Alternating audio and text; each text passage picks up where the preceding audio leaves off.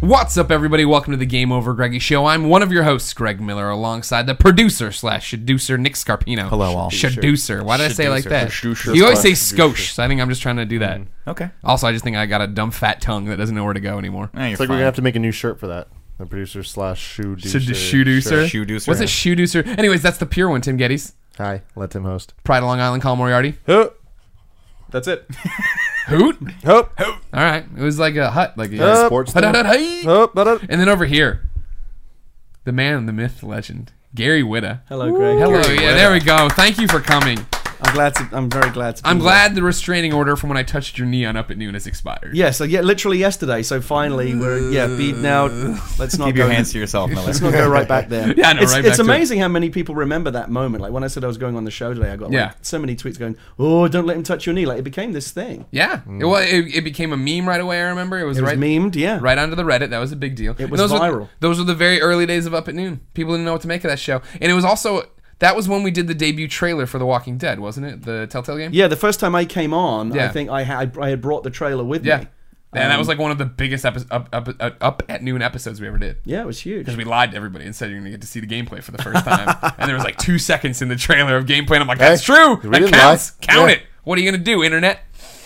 Gary, Yes. I love you. I'm glad you're here. Thank you for coming in. and Thank gracing you. us I with your want to presence. support your uh, your new venture here. I'm thank very you. excited about what you guys are doing. Oh, we, we, we are too. It's going pretty well so far. Yeah. I'm So probably. far, I so imagine. I, I feel like you know you've had Veronica Belmont and Felicia Danville. I feel like I'm actually your least auspicious guest that N- you've now, I think it's no, just you- going No, we had No, Sean I think it's Finnegan, gone up. so we- That's true. That was a No long one knows time who he ago. is. Uh, no, it's, if people for some reason missed that up and Sean. don't know who you are, so much. uh, you used to work in the video game industry like us. You're a video game journalist like us. had. Yeah, since 1988, I started back in like the, the just at the time like the 8-bit world was transitioning into the 16-bit world. Right. You were breaking Genesis I- stories. No, I well, I, growing up in the UK, it was more about the Commodore 64 and the Amiga for me. Oh, okay, okay. Um, but yeah, I mean, I was I was definitely in that kind of Sega Mega Drive, of course, Ah. uh, era, uh, and then went on to edit PC Gamer and did that for a while. That's what brought me to the US, and I was yeah, a video game journalist for about twelve years, from eighty eight to around two thousand. Something like Then that. you realize there's no money in that. You abandon ship.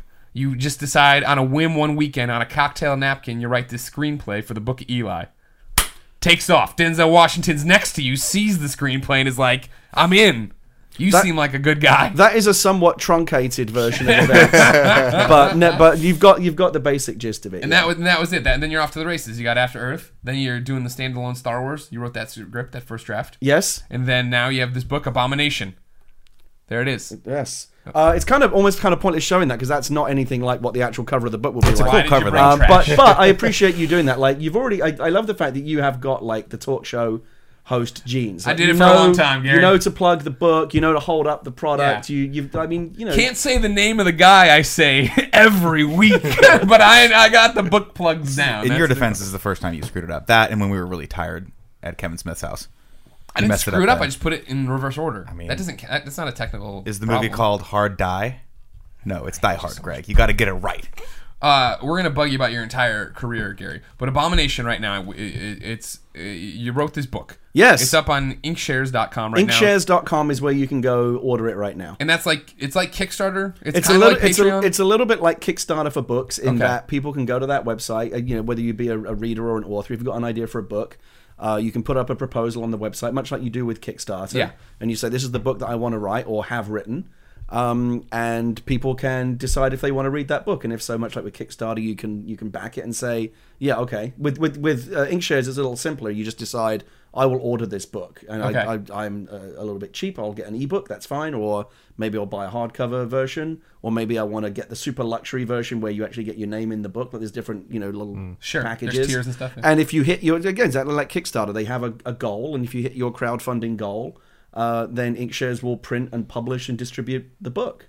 So um, you know, it's it's it's another tier, I think, in this whole wave of whether it be Kickstarter or Indiegogo or Patreon. You know, people Yeah. are just able to kind of get rid of the, the the gatekeepers that usually stand between people that make things and people that want to read and watch and listen to things are kind of going away because in this internet age now you can just talk directly to an audience say would you like to read this and they can say yes or no and we had an incredible um, story with abomination in that we put it up on the site uh, yesterday And typically, you know, Inkshares has a 45 day window for the book to fund. Yeah. And we funded in 20 hours. God So the book will now, um, we're already now going into the process of, it'll go through a final copy editing phase and we'll do an actual cover. So are you Uh. are you like their are you their golden prince? Are you their Lady Gaga? Like are you like the fastest? Yes, in fact, person it's to- in, it was written into my contract that they have to refer to me as the Golden Prince. The golden I won't have it any Prince. other way. That's your name on this show from now on. Um, So you realize uh, that. the book I'm is. gonna redo the intros. The Golden Prince, Gary. Gary Glitter. Glitter. I will finish my plug very quickly. The book is No, now, please, no. The book is now fully funded, but you can still go and get it. And I'm gonna um, sign. God knows why I agreed to do this. One thousand additional Mm. Holy Jesus. copies, and then those copies go away. It's gonna be okay. a long Um, weekend. But if you if you go to inkshares.com and uh, somewhere on the front page there you'll find Abomination. And if you like stories about uh, monsters and Vikings and magic and sex and death and war, you will probably enjoy this book. I like that third to last one. That was Wait, sex. which, I was, which was the third to last? Either sex or war. I mean, either's fine. I was gonna, I was making a sex joke, but I was gonna go Vikings. five, Actually, man. just love, love Vikings. Man, that was that was a dangerous high five because I was went right I, was, into my I did. Oh, I was so I close wrote to a it. little. I wrote a little kind of. I, I put together a little kind of cinematic teaser poster for the book that was like all the things like and it said kind of this like magic, war, sex, Vikings, but and, and but people saw that like they, they were like wait. This book has magic, sex, Vikings. I'm definitely ordering that. And I was like, oh shit! I should have written that book. Maybe the next book will just be called Magic, Sex, Vikings. Yeah, 'cause that'd who be wouldn't, amazing. Who I'm I'm wouldn't gonna read say, that? is it too late to change the title right I'm gonna. now? I'm. I'm thinking about it. I'm considering it. Just put a little, just put a little subtitle on it. Yeah. Magic First, in, sex first in the Vikings. Magic, Sex, Vikings series. like Oh, that so will just good. be the overarching. Yeah. That's awesome. I could see that on HBO. I think Magic HBO. sex would Well, that Viking sounds like a trilogy. Twilight type thing. you know? Yeah, and you wouldn't They have to blow really Let's up. Well, not insult Gary Wood. No, by no, I'm, saying he I'm sounds saying like in a terms of Twilight hit potential. In terms of you can get the movie series there, you can write the movies, make a lot of money. This sounds like a good deal. I'm considering it. And the great thing about putting it on HBO is you wouldn't have to tone down the sex or the Vikings. Like, No. You could just have You all tone of them it. up. the magic tone 'em though, up. the magic might be a little toned. Well, you got to start at uh, low on the magic Yeah, totem pole, so you exactly. get my wife to watch, and then right around the end, put a dragon in it. Yeah, throws- give her the have sex, a naked give her girl the with a dragon Vikings. buzzing around her, like born on her, and you're good to go. All right, enough of that. enough of that. Gary, you're gonna sign this. I'm copy. going so oh, yeah, so I brought this copy. This is what they call an advanced reader copy. This Uh-huh. is not what will actually be in the shops. Uh, but what they do is they print a very limited number of, of copies that uh, are sent out to you know reviewers and other what they call influencers, like people that they want to read the book and like it and try and help. Is this what get you the sent word out. Naomi Kyle to get her quote on Inkshare? Yeah, so Nio- Naomi has one of these. Uh, Felicia Day and many of the people that very kindly read the book and liked it and had nice things to say were all actually quite instrumental in the fact that um, you know it, it funded so quickly. I literally got. I have to thank Felicia personally because she wrote a very nice thing about the book and tweeted it out yesterday. And five minutes later, my publisher was texting me going, "What just happened?" Because the traffic on the website just went through the roof, and there's now like five times as many people as before ordering Yeah. the book. And that's the power of Felicia Day. yeah, yeah, we know it. Yep. Mm-hmm. We know it well. I like that Felicia Day. You So can smell um, sleep. What I have here is, like I said, this is advanced reader copy, which is great because it, oh yeah, still has all the typos and things in it because it hasn't been properly proofread yet. Sure. I mean, it has a little bit, but it has to go through a proper proofread pass. Um, like it has the incorrect. I used some Latin in the book, and I used Google Translate for the Latin. Nope, which that's not how you do Don't it. do that. Don't. There's a writer tip because the Latin is wrong, and someone who read it, who was a Latin scholar, said you might want to. It wasn't way off. I just had like the incorrect. Yo, all this says is Tense or dogs have legs. Yes, it was not. it wasn't the kind of thing where like, you say it and someone slaps you in the face, but like Right. it was wrong. So those things will fix, and there's, I think there's literally only hundred of these get made. So I'll sign that, and you can put it on eBay. Do whatever you want. No, we're gonna give it away to you, one of you viewers. Sorry, not you listeners. You have to go to the YouTube page. Go to the first breakout of this week's Game Over Greggy show, the episode you should be watching right now, and then leave in the comments hashtag Whoa. Touch My Knee Gary. Hashtag Touch My Knee Gary. and then you just that, and Then I'll that's- go through and randomly you just pick, pick one one. random, it's like a Oh, it lottery. keeps going. Yeah. All right, great. He's not even going to mention. The I'm fact not going to bring he up just the pulled fact up that I Peter just Brady. went through puberty on this show. It's- We're waiting for your voice to drop for you. happens. Colin and I have been making out for a long time. Now I got his cold. It's all Mm. up in here. We I don't cried have a all cold. yesterday for Beyond. Everything's God, horse. yesterday Oh, was man. a yesterday was a f- shit show, wasn't it? Yeah, It was good though. it was. Speaking of good things in books, Greg Way, Whoa. it's time to talk about. We have a new sponsor. We do have a new sponsor. It's audible.com, ladies and gentlemen. You can go to audible.com slash kind of funny right now to support the show and get a free audiobook of your choice. Uh, the annotations are happening right now. The link's in the description if you missed it. And we are going to recommend our first book, guys. We needed to pick one to be our recommendation for audible.com slash kind of funny. Gary's book, not on audible.com yet because it's not out yet. yeah, That's we'll talk right. About that. One day, It will be Sure. an audiobook. at some point. Okay. Just not yet. I may insist on doing it myself. Like, you know, the narration. You have a good voice for that. You should. But I, you know, like, I can do a pretty good British accent. No, but, but we, Oh, abomination! By Gary Witter, I do say. all right, okay, fair enough. You sold me. that was that was actually uncanny. The book we're gonna recommend is getting recommended twice for a reason. The first, re- it's called The First Notch. We're recommending it for number one. Hmm. Is it about Notch? No, that'd be that'd be helpful. That would have been a very good one. It is not. They Okay. missed. They stole this title from Notch. There could be an opportunity there though yeah, to do like the Notch movie, like the like you know the same way they did the Social Network or whatever. You could do the mo- the story of Notch. Am I totally messing up your promo? No, not at all. Shut up, Gary. Not at all. no, yeah. th- Trust me. This whole good. this show is just a i- imagine just a garbage truck on fire rolling down the street. That's every episode of the Game Over Drinking Show. So it's called the first Notch. The first notch is the one we're recommending. It's one, number one because it's written by R.A. Salvatore. Now he should mean something to you for one of two reasons. Number one, he killed Chewbacca with a moon Hmm. in the Star Wars canon that became uncanon. that got blinked out of existence. Yeah, that doesn't was exist. great. happens. Also, Colin, why? Why also? What's number two? Do you know? I don't know. He wrote. He was working with 38 Studios. He was the guy who was crafting the entire story, the Oh, I, entire lore. I went to a. Uh, that's true. I went to a New York Comic Con panel with him Yep. a long time ago, and he Yeah, was yeah. there. I totally forgot about that. Yeah, yeah. I, that was the first time I. My I totally first- forgot about that. Crafting the lore of what? Kingdoms, The Kingdoms of of Amalur, Amalur Reckoning, Reckoning. Oh, I'm- and then got the it, got MMO Copernicus or whatever. Yeah, it was gonna Project be. Copernicus. Project Copernicus.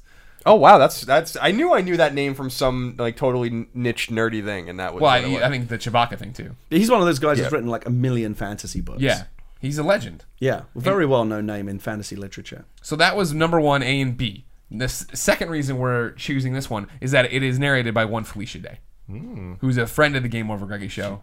Gary seems to know her too. Person I'm of many intrigued. talents. Many I, times. think I, by the I, I, first I may notch. go to audible.com slash kind of funny and get my copy of that book. you can get any book there. One a Anything. free Like, it book. doesn't have to be that one. yeah. Anything. Like I can Anything. get Fifty Shades of Grey. I was Sure. gonna say we should get Fifty Shades of Grey because we're going to. Yeah, see we, it. don't gotta, have we gotta time. Thursday prep for night. it. We will not before the have Book movie. is like time. it's got it's like 200 pages. It's got pictures in it. I, I hear. It does it. I don't know. That'd be No. amazing. No, if I we don't did. think there's. I definitely don't. This is a There's gruesome diagrams. details with- we should make the picture book version. We should like a kids book. Look for our inkshares.com. I don't know if that would sell Fifty well. Shades of Grey illustrated. the illustrated kids book. Wait, It's not gonna be a kids book. Definitely like get the that idea out of of there. it being a please. kids book, Please though. get that out of there. That's that, not At no happening? point do we need to have a kids book part. Can't of do a kids book. it. Nick. Yes, Oh, hold on. I didn't even do. The, I didn't even do the whole thing. you got to keep going. If you didn't know, ladies and gentlemen, this Oh. is the Game Over Greggy Show each and every week for sometimes best five, damn. It's a long week. four, sometimes five best friends gather on this table, each bringing a random topic of discussion for your amusement. If you like that, make sure you pick up the episode. Ear, I'm really off. What is wrong with me? Well, Gary? you got to- What Just did you like do, to robot. me? I'm Shut not. down. I'm not seeing anything that's not normal. Complete and total You can get the- dysfunctionality. This is episodes classic Miller. Each and every Friday on patreon.com slash kind of funny, along with a number of other services where you give us money. But if you don't want to give us money, no big deal. The episode posts topic by topic, day by day, free on youtube.com slash kind of funny before we post the entire thing on the following Friday as an MP3 and a video. Whew. Nick. That was the Go to lot. bed, You go. got through it. What's I, I, oh, I get to go to bed. Go to sleep. You've just you've just dismissed You're me. tired. I am very You're very tired. apparently very I'm tired too. Nick, Yes. what's your topic? My topic generally comes from Twitter, from our lovely audience, but today I'm going to be a little selfish because Gary, we, we have you on the show. We have actually talked about you a lot on this show, especially Really? in regards. It's yeah, true, yeah, we actually especially have. in I thought regards My Right. ears to were burning a lot. every. all good stuff. Tuesday unlike when we talk about afternoon. Greg behind his back. Usually when we talk about Greg, it's just how you know about his. You know, horrible it's funny coke how habit. it's always all about Greg, isn't it? Have you noticed that? Don't get on. I actually calls. wanted to ask you. About, It is always about Greg. So over here, so the co- the, sh- the show this show is called the Game Over Greg Game Over show, Greggy right? Show, Right. yeah. There's there's four of you. Yeah. Yeah. Right. Sometimes five. You know, around the table. Mm-hmm. Right. Like I often like. Was there a discussion there? Because I I often feel like this is kind of like the moment in. Like I always think about this, like when they created like Bon Jovi, like when that Mm-hmm. yeah. Mm-hmm. was just a bunch of guys s in a, in a garage playing and wanting to be a rock band, and they're trying to come up with the name of the band. And John Bon Jovi says, "You know what we should call the band? Bon Jovi." Right. Doesn't like everyone else in the band go fuck off. Like why is it named after you? So we- like, and I we- so I wonder if there's a similar com- like there's a bunch of guys here, but it's oh it's the it's the Game Over Greggy show. It's Yeah. all about Greg. What do you got, Colin? I see Well, you the re- loading something up. Cooking something. Or like the, like the real, the You know real. what we should call it? The Dave Matthews Band. Fuck off, Dave.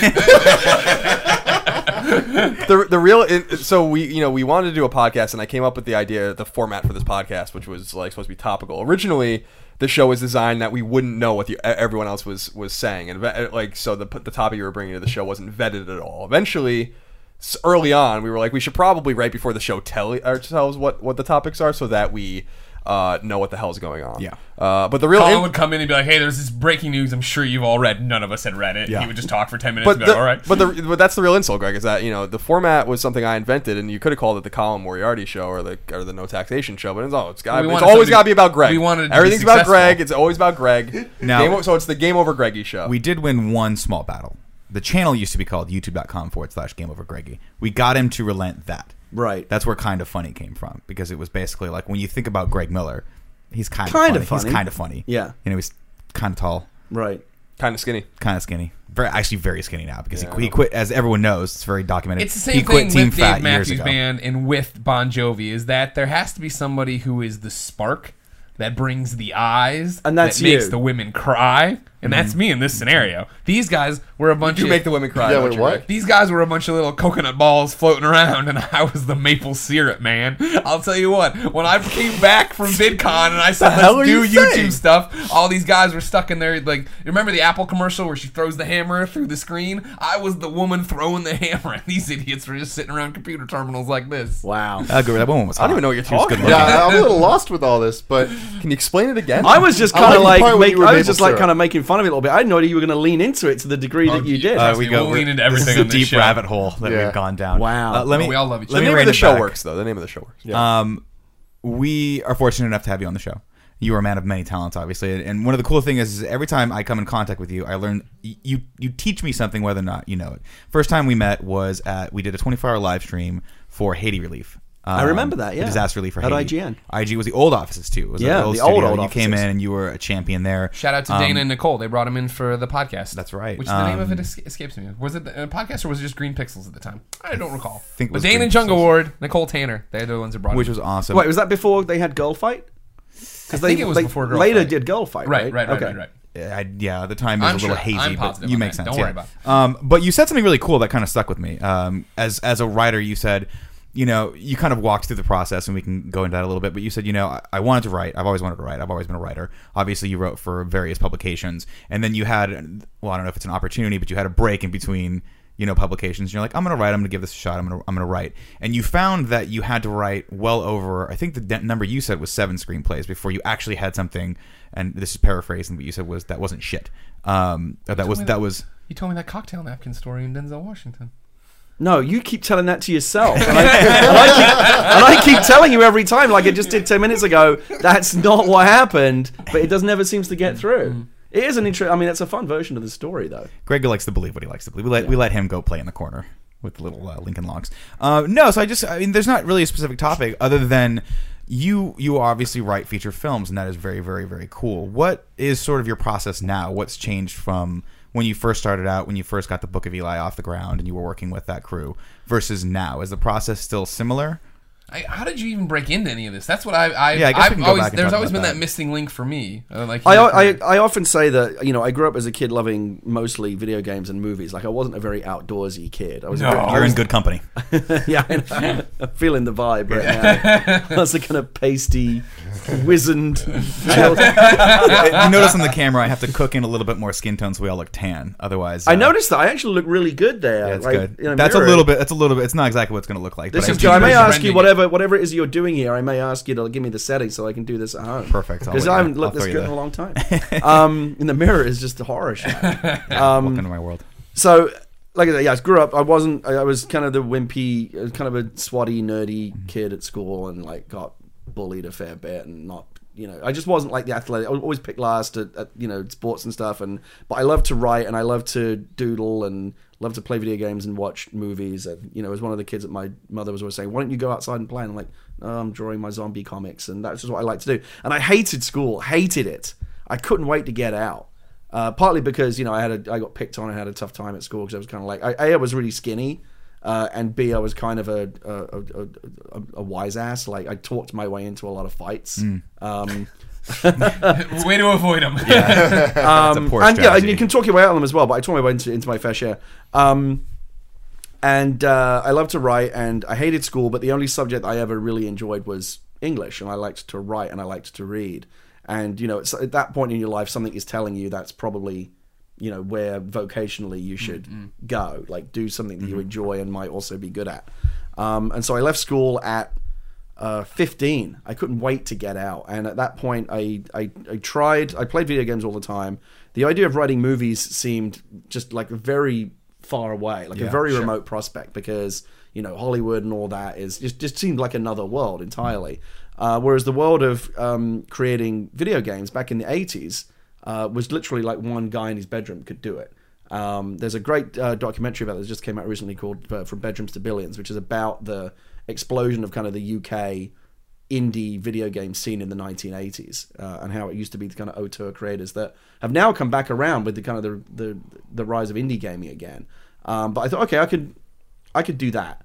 Uh, and I bought a book on machine code, like assembly language, and I'm like, I can't do this. My brain's just not, my brain is not wired to, to anything like mathematical or logical. I can't do that. I'm much more right brain. I'm good with like words and imagination and like weird things, but like not anything um, scientific. And so like, I'm never going to be a video games programmer, uh, but maybe I could write about them. And I grew up reading a lot of the great video game magazines of the, of the eight- 1980s in the UK, like Zap 64 and Crash Magazine. And I wanted to be, I, th- I could be one of those guys. I could just criticize other people's work. Yeah. That, Yeah. That's much easier. Easy. Um, and so I literally sat with a typewriter and just like bashed out a bunch of kind of mock game reviews and put them in an envelope. This all sounds so like, so archaic now, but I, like wrote a bunch of video game reviews on you know my typewriter and put them in a nice little envelope and sent them off to various magazines. And I got a job reviewing games for uh, Commodore User magazine in 1988, and that was the first job that I ever had. Um, and I kind of got taken under the under the wing of like a couple of veteran journalists there who were very nice to me and taught me a lot of things about games and writing, and I kind of learned from them. Um, and the the idea of writing movies kind of went away because wow, this is actually great. I've got a job for a- for a sixteen year old kid. Having a job working on a video games magazine was just awesome. Like that was a dream come true, and that ended up turning into a, a whole career. I worked on various different magazines and ended up becoming the editor of PC Gamer magazine. And then they launched the American version of that in 1996, and they came out here to America to kind of just look after it for a little bit.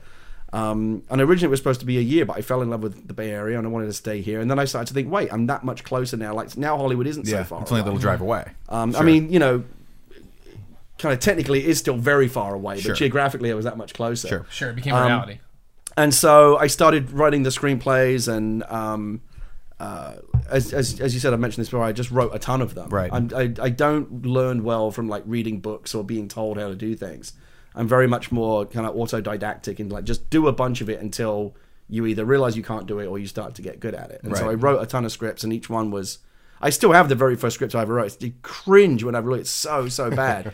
um, but then each one is you kind of apply the lessons learned from the last one, and each one got slightly better until I eventually had one that I wouldn't be terribly embarrassed to show someone. So how did you know that? Because that's a really hard thing for a writer, right? Like a, uh, I forget. Maybe it was a, uh, I forget what movie it was, but uh, there's a there's a famous quote from a movie. This is like a. Oh, it was. I'm sorry, not movie. It was Californication, that, which was a show that I liked and was obviously about a writer. It was a very Hollywoodized writer. But he turns in a manuscript and, and his agent goes, "Is it any good?" And he goes, "How the hell should I know? I don't know if it's, this is good or not. How do you know, or when, when do you dri get that confidence level where you're like, I'm going to now submit this to, which I assume was agencies. That, point about Cali- that Californication made is actually very well observed. I think that's something that dogs all writers, and it's actually a very, it's it's kind of a. Tw- I mean, you know, it, I think writing is kind of like a you know it, it attracts damaged and twisted personalities. I think all creative pursuits to some extent do, like Greg here. Yeah. God, he's so.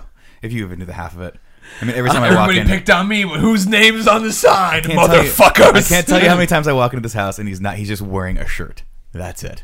And you're like, Greg, we talked about this. My creative energy comes from being pantsless.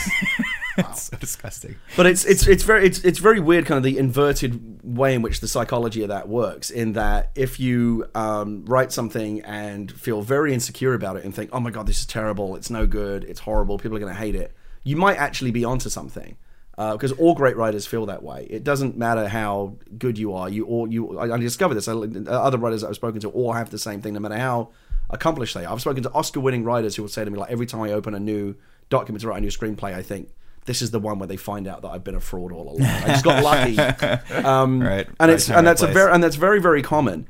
Um, and but I think that's the instinct that keeps you honest. Is like as long as you keep thinking the work's not good enough, you'll keep trying to make it better. when I've spoken at like writing conventions and gone to screenwriting conferences and things like that, and people come up and say, "I've written a script and it's the best script ever. It's fantastic. All I need to do is find an agent." I'm secretly thinking your script probably sucks, and you're never going to make it as a writer because having the attitude that your script is already Some perfect. guy at home right watching this is like, Like no. the first time, the first, Damn the first time you get notes, you're gonna fall apart, right. Right. dude. Because I'm, try- I'm telling you, I guarantee you your script is 99% chance it's got serious issues, and you're not gonna take criticism well. So it's weird. Like the the less confident you are in your work, the the the better the chances there might actually be something there. Because it's only the writers that are constantly beating themselves up and telling themselves it's not good enough that might. It's only through that process that you actually create something decent. But if you if you're right, oh, this is easy. This writing's a doddle. Anyone can do this probably not great stuff that you're creating. That's that's my been, been my experience. Interesting. So do you when you write, do you what is your process? Because I know a lot of people have different things. Like some people like to do an outline, some people like to just jump right into it and see where they where they wind up. Oftentimes, when I, I've, I've noticed that when I do anything like that, I wind up on like page two and then I just give up. Um, what? How many drafts do you write s- before you actually want to show it to someone? Um, it really depends on on the project. So with the outlining thing, I kind of went back and forth. These days, what I do is I, you, I I do just enough of an outline to know where I want roughly the story to go. Like for the Book of Eli, it was a one page outline, really, and it was just literally just like ten story beats. Because that was Like, a here- tight story. Like that was Well, a good, a but the- well put together story. it, well, what made it, I, I think what made that possible to achieve is the fact that there's actually very little story. Like as a story, as a plot, it has very few moving parts. Like the st- story wise, it's very very simple. There's not much happens into. I mean, there's a twist at the end, but apart from that, there isn't like a lot of moving parts mechanically in the story. So it was easy for me to kind of write that out as like, okay, this is the beginning, this happened, this is that, this happens, this happens, this happens. So you have enough of kind of a spine Mm-hmm. to know where you're going. Like you never write yourself into a corner like I don't know what happens next. You do know what happens Sure. next 'cause you already figured that out to some extent. But I always I, I, I- people that write like 30 or 40 page treatments and then go write the story, that may work for other people, it doesn't work for me because I feel like writing a treatment is like the most boring thing to do. It's like all the hard work of writing a script but without any of the fun of writing the script because you're Right. kind of one step removed from it. And then when you've written that, you may know every beat in your story, but when you come to actually write the script, you've kind of done all the fun, all the discovery of like, oh, this could happen. Like that's already been done. Right. And now you're just kind of like writing a, a, a more detailed version of the story. So where I kind of landed over the years of, of, of figuring out this process is write enough of an outline so you don't get stuck, you don't write yourself into a corner. You always basically know kind of where your true north is. Sure. But ha- keep it be vague enough that you can still have the fun of discovering things a- actually as you're writing. So that's my answer. That's really cool. That's awesome. So um, uh, y- you're finishing up at uh, PC Gamer or whatever. And Yeah. Then you, you, are you working on Book of Eli at the same time? Or No, no, no. I mean, actually, that was like 10 years apart. So I, I finished up on PC Gamer, and then I had an opportunity to go work on uh, a movie magazine uh, in LA. And I thought, oh, here you go, one step closer. Like, Yeah. I'll actually be working In to some LA, I'm extent in the meeting movie people. business I in wanna meet LA. people. This is a great Network. way for me. Yeah, you can do all of that stuff. Didn't work out that way at all. The, mo- the magazine was a disaster. The company that, that funded it went lost all its money in the dot com crash. I got laid off, and then um, uh, I basically was sitting around unemployed, uh, going, well, what I what do I do now? And I'd always promised myself that I was going to like try to write the scripts, and I kept making excuses about not having enough time because I had a day job. Right. Now I have nothing but time, um, and enough money saved up that I could live very frugally for about a year if I just like ate out of cans and stuff. So that's what I did, and I just wrote a bunch of screenplays, and that was the period of like writing one after the other, Right. which one was less shitty than the last. I don't know if you to the should, point by where the way. again, even the one that even the one that you send out, I'm like going, I don't know, eh, maybe like the David Duchovny thing, mate. I have no idea if it's any good, but like there's some kind of internal spidey sense where you're like, it's not terrible, Right. Like, and if that's and, and, and maybe that means it's act, it's actually okay. And so I sent that out. Um, And when you say send it out, you send it out to agencies. To well, I agents? sent it out to so there are resources online. It's so much easier these days in the online world to Mm-hmm. do this stuff than it was when I was breaking in before there was even really much of an internet. Um, but you can find resources and lists of agents won't read your scripts. If you send a, a script to like CAA, Mm-hmm. they will literally send it back to you unopened. They'll go, that feels like a script that we didn't ask for. They just send For it back. fear, right, for fear Uh, of- for fear of like you know you stole my scripts like five years down the Right. road. So don't do that because they won't read them. Okay. Um, uh, but you can find like management companies and production companies. There are people out there that are like actively will accept what they call unsolicited queries. Like, so you can write them a le- letter and say, "I have a script. It's about this and this and that, and I think you'd enjoy it." And they'll s- and they may write back and say, "Okay, send us it. We'll read it." And so that's why I sent it. I sent it to a bunch of management companies. And so here's an example of like how it's better to be lucky than good. I sent, I sent That sucks. I've I, never been lucky. I, I sent it to a ma- I sent it to a management company. I sent it to a bunch, um, and I s- but, but one of these management companies, they um, typically they have you know readers like people whose job it is to just read because scripts are coming in like Mm-hmm.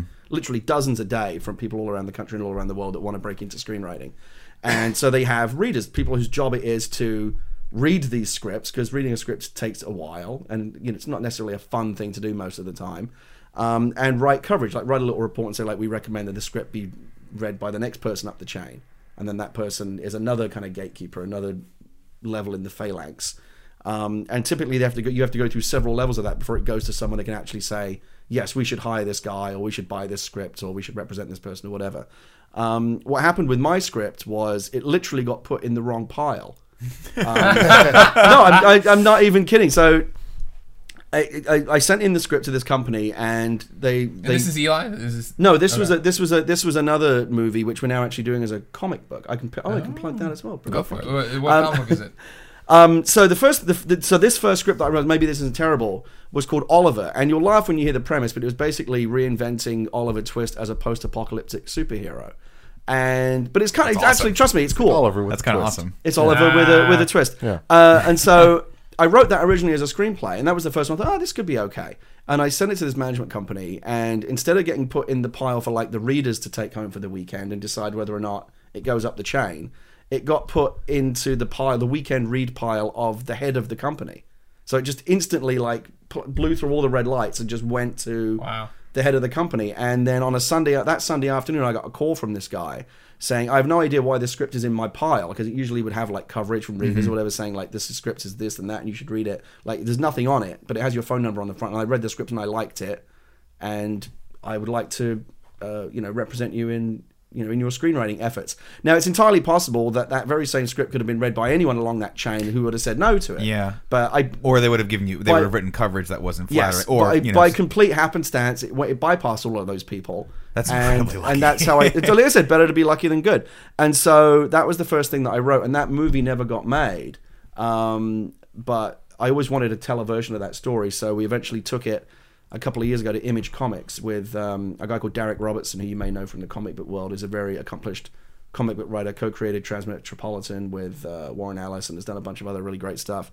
Um, is the artist on it now? We're doing that. We're creating Oliver as a comic book that Image is going to publish later this year. that's Very awesome. nice. So even so, that was a, that, I mean that's a nice example. I think also of, like if you if you create something that you really love and you believe in it, it never really dies if you don't let it. Like keep plugging away, you'll find a way to get that story in front of somebody. Do you have other stories that you're still? Well, obviously you're developing probably constantly. I would imagine. Do you ever go back and look at those first screenplays that you wrote and go, ah, it might, it might be worth another draft? No, on this." those no those are in fact so bad that they're completely unsalvageable.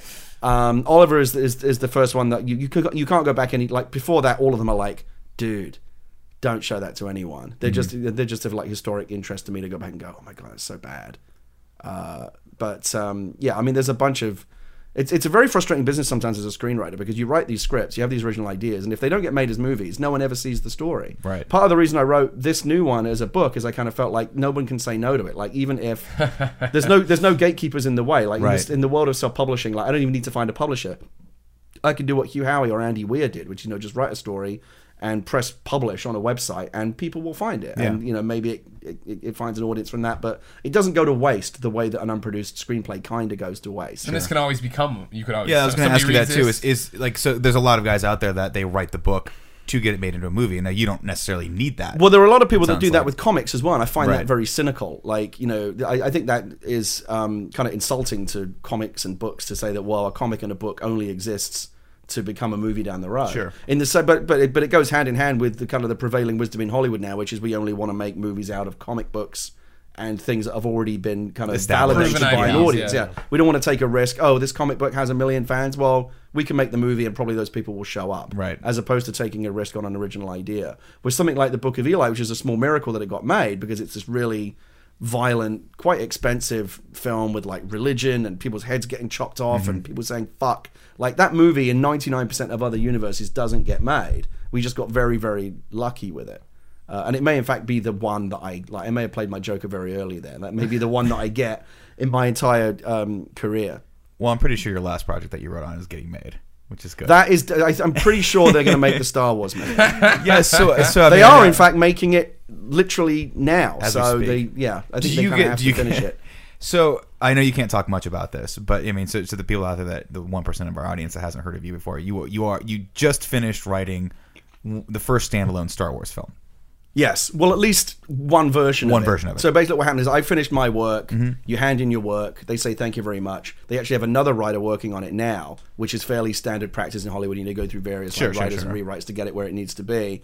Um, but they're, you know, that's why I just came back from London where I was kind of finishing up my work on it. The whole production of the film has moved over to Pinewood now, and you know, I handed off my work and said, you know, Godspeed. I wish you the best of luck. I worked on it for about a year, and by the end of the process, I was just completely exhausted. Just done. It was by far the most rewarding creative thing that I ever did. Like the entire time I was working on it, the twelve-year-old version of me is going. I was gonna say, there, Um, but it was also completely and utterly exhausting because I was so like when I when it was announced, I got two types of messages on Twitter. One was congratulations, the other one was don't, Don't fuck, fuck this it up." up. Yeah. and that of course is like, oh yeah, thanks for pointing. that. I really needed that. that, that had not occurred to me. Guns, you Oh, back people up head. care about Star Wars. that had Oh, not occurred to me to not fuck it up. the pressure must Thank be you for pointing that unbelievable. out. Um, but and so that kind of dogs you and stays with you, and literally would keep me up at night as I was working on it. Uh, and again, it's the same thing that keeps you honest. You know, it's like don't like you have to do your best work. So I worked on it for the better part of a year. Gareth Edwards, who's directing it, is by far the most talented um, director I've ever worked with. He's and, and, and an even bigger Star Wars fan than me, which is actually kind of hard to find. Um, but he's so into it, and I think the movie's going to be fantastic. I can't wait to see it. But you got to wait because it's a year behind episode seven. You won't see it until like December of 2016, so Right. it's a ways off yet. Next year. yeah, next year. not that Next year. That's what you can say next year. I think terrible. I think this has all been super. You know, Greg and I are writers, and I think that you know, and I I write all the time, and and I know how hard it is, and I think that this is just instructive of a, a man who's much more talented than us. How he Wait, started who are we talking Talking about you. Oh, Okay, yeah, it's you. uh, how you know a person who started humbly but uh, with incredible talent worked extremely hard to get to where he was, and I think it's inspiring because nothing bothers me as a writer more. I mean, I'm working on a, a project right now that you know is difficult, it takes a lot of time, and and it's and it's it's it's hard, you know, and um, nothing annoys me more than when someone says that like writing is easy or that writing like oh I'm a writer, you know, or like what it's like writing writing is so difficult and it's it's humbling and and, and cool and to hear a story like this about you know someone who is so talented like yourself that still says like it wasn't even th- th- necessarily the talent that got me No, my first it's chance, br- it was it's the luck. It's Can you brutally imagine? it's brutally difficult, and it is actually quite a miserable life. I mean, the successes the successes are Go for it, kids. the the don't get me wrong, the highs are very high. Going to the Book of Eli and seeing my name on the screen at the premiere was like one of the greatest moments of my life. standing standing on the set, I, I, I, I don't know if I've ever told this story before. One of the days I was on the set of Eli, there were the, the one of the first scenes that they shot is there's a scene earlier in the movie where he gets confronted by these bandits under a bridge and kills them all. Yeah. Um, and I was there the day that they shot that. It was my first day on the set, um, and I became very. Denzel was just a lovely man to me. was super nice. Worked with him very closely on the scripts as we were, we were writing it. And again, it was my own original idea. So this is not, not not like a book that someone else had and you adapted it. Right. It's like if if I'd have said no to Star Wars. ridiculous but if i'd have said no they would have found someone else to write it and the film would still get made and come out but if i hadn't had the idea for eli it, no one else has the idea and it never gets done quite the same way so it feels very organic to you like you're looking at this on this massive film set and all these people are only there because you came up with this idea and found the time to sit down and write it and I remember we did a scene and Denzel crushed it because that's what he does, and everyone applauded, and he was in a really good mood. And he came over and he saw me sitting in what they call Video Village, you know, where you sit and watch on Mm-hmm. the monitors. And he came over and he didn't know I was on the set that day, and he saw me, and he was like, "Gary, you're here!" And he came over and he shook my shoulders and went, "Your your world is coming alive. How does it feel?" And I remember just thinking, "This is the fucking best job you can so ever have cool. because the character that That's you awesome. created is now standing there, literally in front of you, in the guise In of an costume, Oscar-winning actor. on set, You right. think that's that's fucking mad. But like for every moment like that, there are about 500 shit ones Right. that make you wonder if it's all worth it. Um, particularly in film, which is a you know is, is an industry that is brutally indifferent toward writers. Um, you know, Yeah, that's what I was wondering. Like when you go to the set and stuff, and like in Bookie Eli, I guess is maybe a little bit different. And again, like you said, it's your own IP and everything else. Yeah. But when you go to any set, like do people know who you are? Or are they so heads down making the game, the, their the game, making the movie, doing props, craft services, whatever that they they're just some guy. in No, their it's way? weird. I mean, I felt like a little bit of a gatecrasher in my own set because the, the, the movie was written, it was done, and it- sometimes on on films, you know, they have a writer on set working on them, which is usually not a good sign because by the Mm. Yeah. time you're shooting, you should pretty much have a script. Right. But a lot of times that doesn't so happen. for Eli, you weren't you weren't doing any rewrites during. No, there was no production? need for me to be there. I was just there as a courtesy. The directors invited me to go to the set because nice. they knew I'd be excited to see it. So I I was very, very aware of the fact that I'm the only person there who doesn't have a reason to be there. Like, and film sets are really, really busy. Like everyone is doing something all the time. You're just And I'm- poking around the bagels. Oh, and the pouring worst thing was I coffee. went there the week after. It maybe not exactly a week, but it was shortly after the Christian Bale Terminator Ah, thing blow happened. up, yeah. where you know s- the, he just went off on a tear of the, on the on the Good for cinematographer. you. So I was, oh my god, that's gonna forgot- I happen to forgot me. about that. Like I'm gonna, I'm gonna walk through the rock. I'm literally gonna like walk through gonna the walk wrong through door and like Danielle's- be in or- the shot and like Daniel's line of Mila sight. Kunis Who's is this gonna fucking run guy? in. Get out of here, you bum. Mila is a huge Warcraft fan. She is. and I had a, I, I- she said, oh, I heard you wrote the Warcraft. And back that back then, I had, I mean, it's gone through several writers since then, but I had written an earlier version of the Warcraft movie, and she was like, oh my god, like, do you, do you, does it have like Iron Forge? And I was like, this is Mila Kunis, like, asking me if Iron Forge is in the movie. Like, that's fucking crazy. It was great. She's really into it. Um. I saw her at a BlizzCon with Macaulay. No, Culkin. she's super. She's They're super, super into, into it. it. Um, but she has to play like you know in disguise because she can't be like, "Hi guys, I'm Mila Kunis." Like that would not go across well on the internet for any number of reasons. Gila Munis. Yeah. That's what um, my name would be. Damn, I've played with Keela Moonis. um, but um, yeah, I was very. Con- I was. I'm going to walk in. I'm going to trip over someone's cable and fuck everything. the up whole and- set's gonna go live. Yeah, down. the You're whole gonna cost thing falls them two upon million you. They're like dollars that going, day. "Duh." Right. Uh, so that was that was um, like I said, that was brilliant. But for the but for the most part, it, writing is a fairly miserable, Right. thankless drudge that just sucks all the life out of you. true. Um, but like I said, and, and, and like, but the but the peaks are so high that, it, that, that again, the, the experience I had on Eli was enough to sustain me for like five more years of awesome. shit. And you know, and not having films made, and getting fired from jobs and replaced, because that's again, that's the the world of, of screenwriting where Right. writers are treated often very much like a kind of a disposable commodity, in the same way that they're not in any other um, medium. It's weird. So how did you? And maybe you can't talk about this, and don't let us kind of get you into trouble. But how did your name get thrown in the hat for Star Wars? I can't talk about it. Can't talk about that. Gotcha. I'll come back in Give somebody a December of dream. 2016. We'll talk about it. and I'll talk about it. But I can't. I, I have very strict rules about what I'm allowed to say. so here's this is it can be generalized not to be about Star Wars, but I Okay. think you've already touched on it in what you're talking about. It's not uncommon for someone to uh, get hired, write a draft, and that's their contract, right? And like somebody, then it, somebody else does do it. Yeah, I mean, you know, I've Because like been- when, it, when it happened, we were all like, "Gary's leaving Star Wars," There- ah! and then I was like, literally- "Oh wait, there- hold there's, on." there's never been a job ever in my life where at some point you don't get. I, th- I actually, I, I think you'd be hard to find a screenwriter that's been doing it for as long as I have who doesn't have a story about getting replaced on a film or getting rewritten by someone else. It's so so common and it's unique to screenwriting. Um, I use the analogy sometime like if R.A. Salvatore were to write a book, and which I, I hear is available for free on Audible. Audible.com slash kind of funny supports the show. Get a free book. free what book. else are you doing? You're already on the internet. So let's say he wrote a book, and his publisher said to him, "Hey, RA, I don't know if that's what they call him. Yo, RA! Yo, RA! Rah! Rah! Come here. you- RA, baby, we love the book. We've got a little bit of a problem with the third act, so you're basically gone, and we're going to bring in um, Patrick Rothfuss to rewrite the third act because he's the hot writer right now. That would that's abs- that obviously seems absurd, right? That's Right. not something that should happen, and yet that is exactly what happens in Hollywood every single day. That's the that's the business of.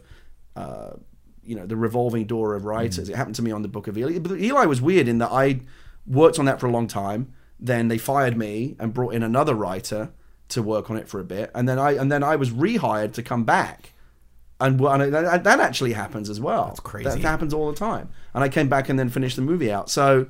Um, Were, when you got fired from Eli, did you freak out? Of like, hey, this oh, I is was my gut- project. No, I was very, very unhappy. Um, I- particularly again when it's something like Star Wars or you know a movie that is Established belong- franchise. well, belongs to someone else. Sure. Basically, you're just happy to be there to be invited to play in there with their toys. however long it lasts. Um, but they reserve the right to say thank you at any time because it's their property.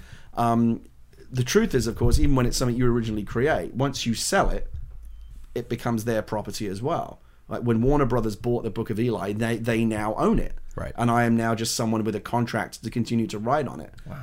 Um, and you know, it's like I wanted to do an Eli comic book as a as a follow up, as a sequel to the movie, but I can't do it because I can't get don't own the anyone rights. to sign off on it. I don't Right. own it. I would need to ask their permission, and they don't want to do it, so it'll never happen. So it's particularly again when it's when it's Star Wars or After Earth or Warcraft or Akira or any of the movies that I've worked on where other writers have come on subsequent to me.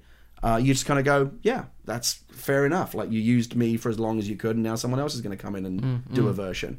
Um, but when it's your own project, when it's something that you created, that feels really weird to have it taken away from you. But that is the you know that's the only way you're ever going to get a movie made is if you agree to you know sign over the rights and hope that you can just stay on it through through to the end. Did you feel like a badass when you got it back?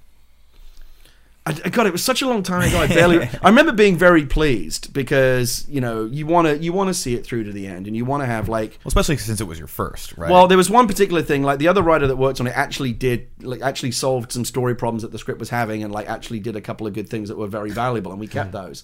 But You had just like but sections. they that were also just they also question they also marks. they also changed the ending in a way that I hated, just hated it. Like I remember reading that draft and just my heart sank. Like please don't let that be the last the ending of the film. Right. And so when I came back, I put it back the way it was, and that's the ending that they shot. And that's good. yeah, but again, there you, it's completely at their the people that are it has writing the to. check decide who's going to write the movie, Mm-hmm. and um, it's like I said, it's weird, and it's part of the reason why I've been attracted to kind of play around with writing novels and graphic novels and things where that doesn't happen. Like I can't be fired off of this Right. book or It's rewritten yours. by someone else, and it's kind of fun to say, you know, Eli is great, I think, anyway.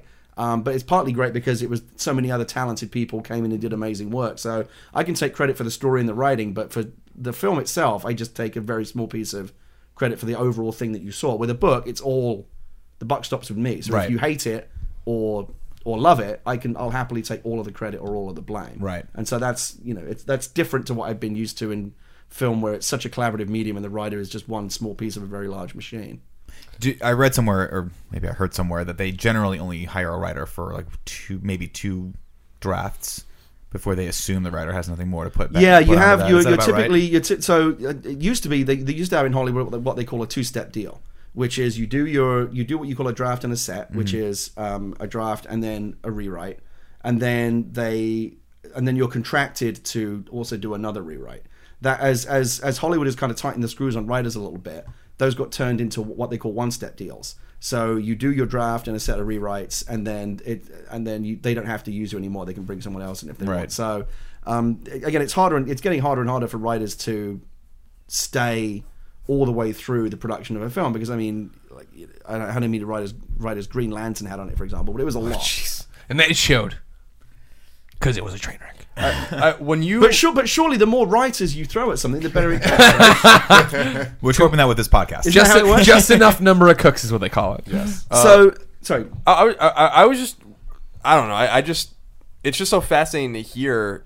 You know, I, I'm just drawing connections to where you are now as this major success to, you were saying kind of more of a tortured childhood with you know being bullied and stuff like that.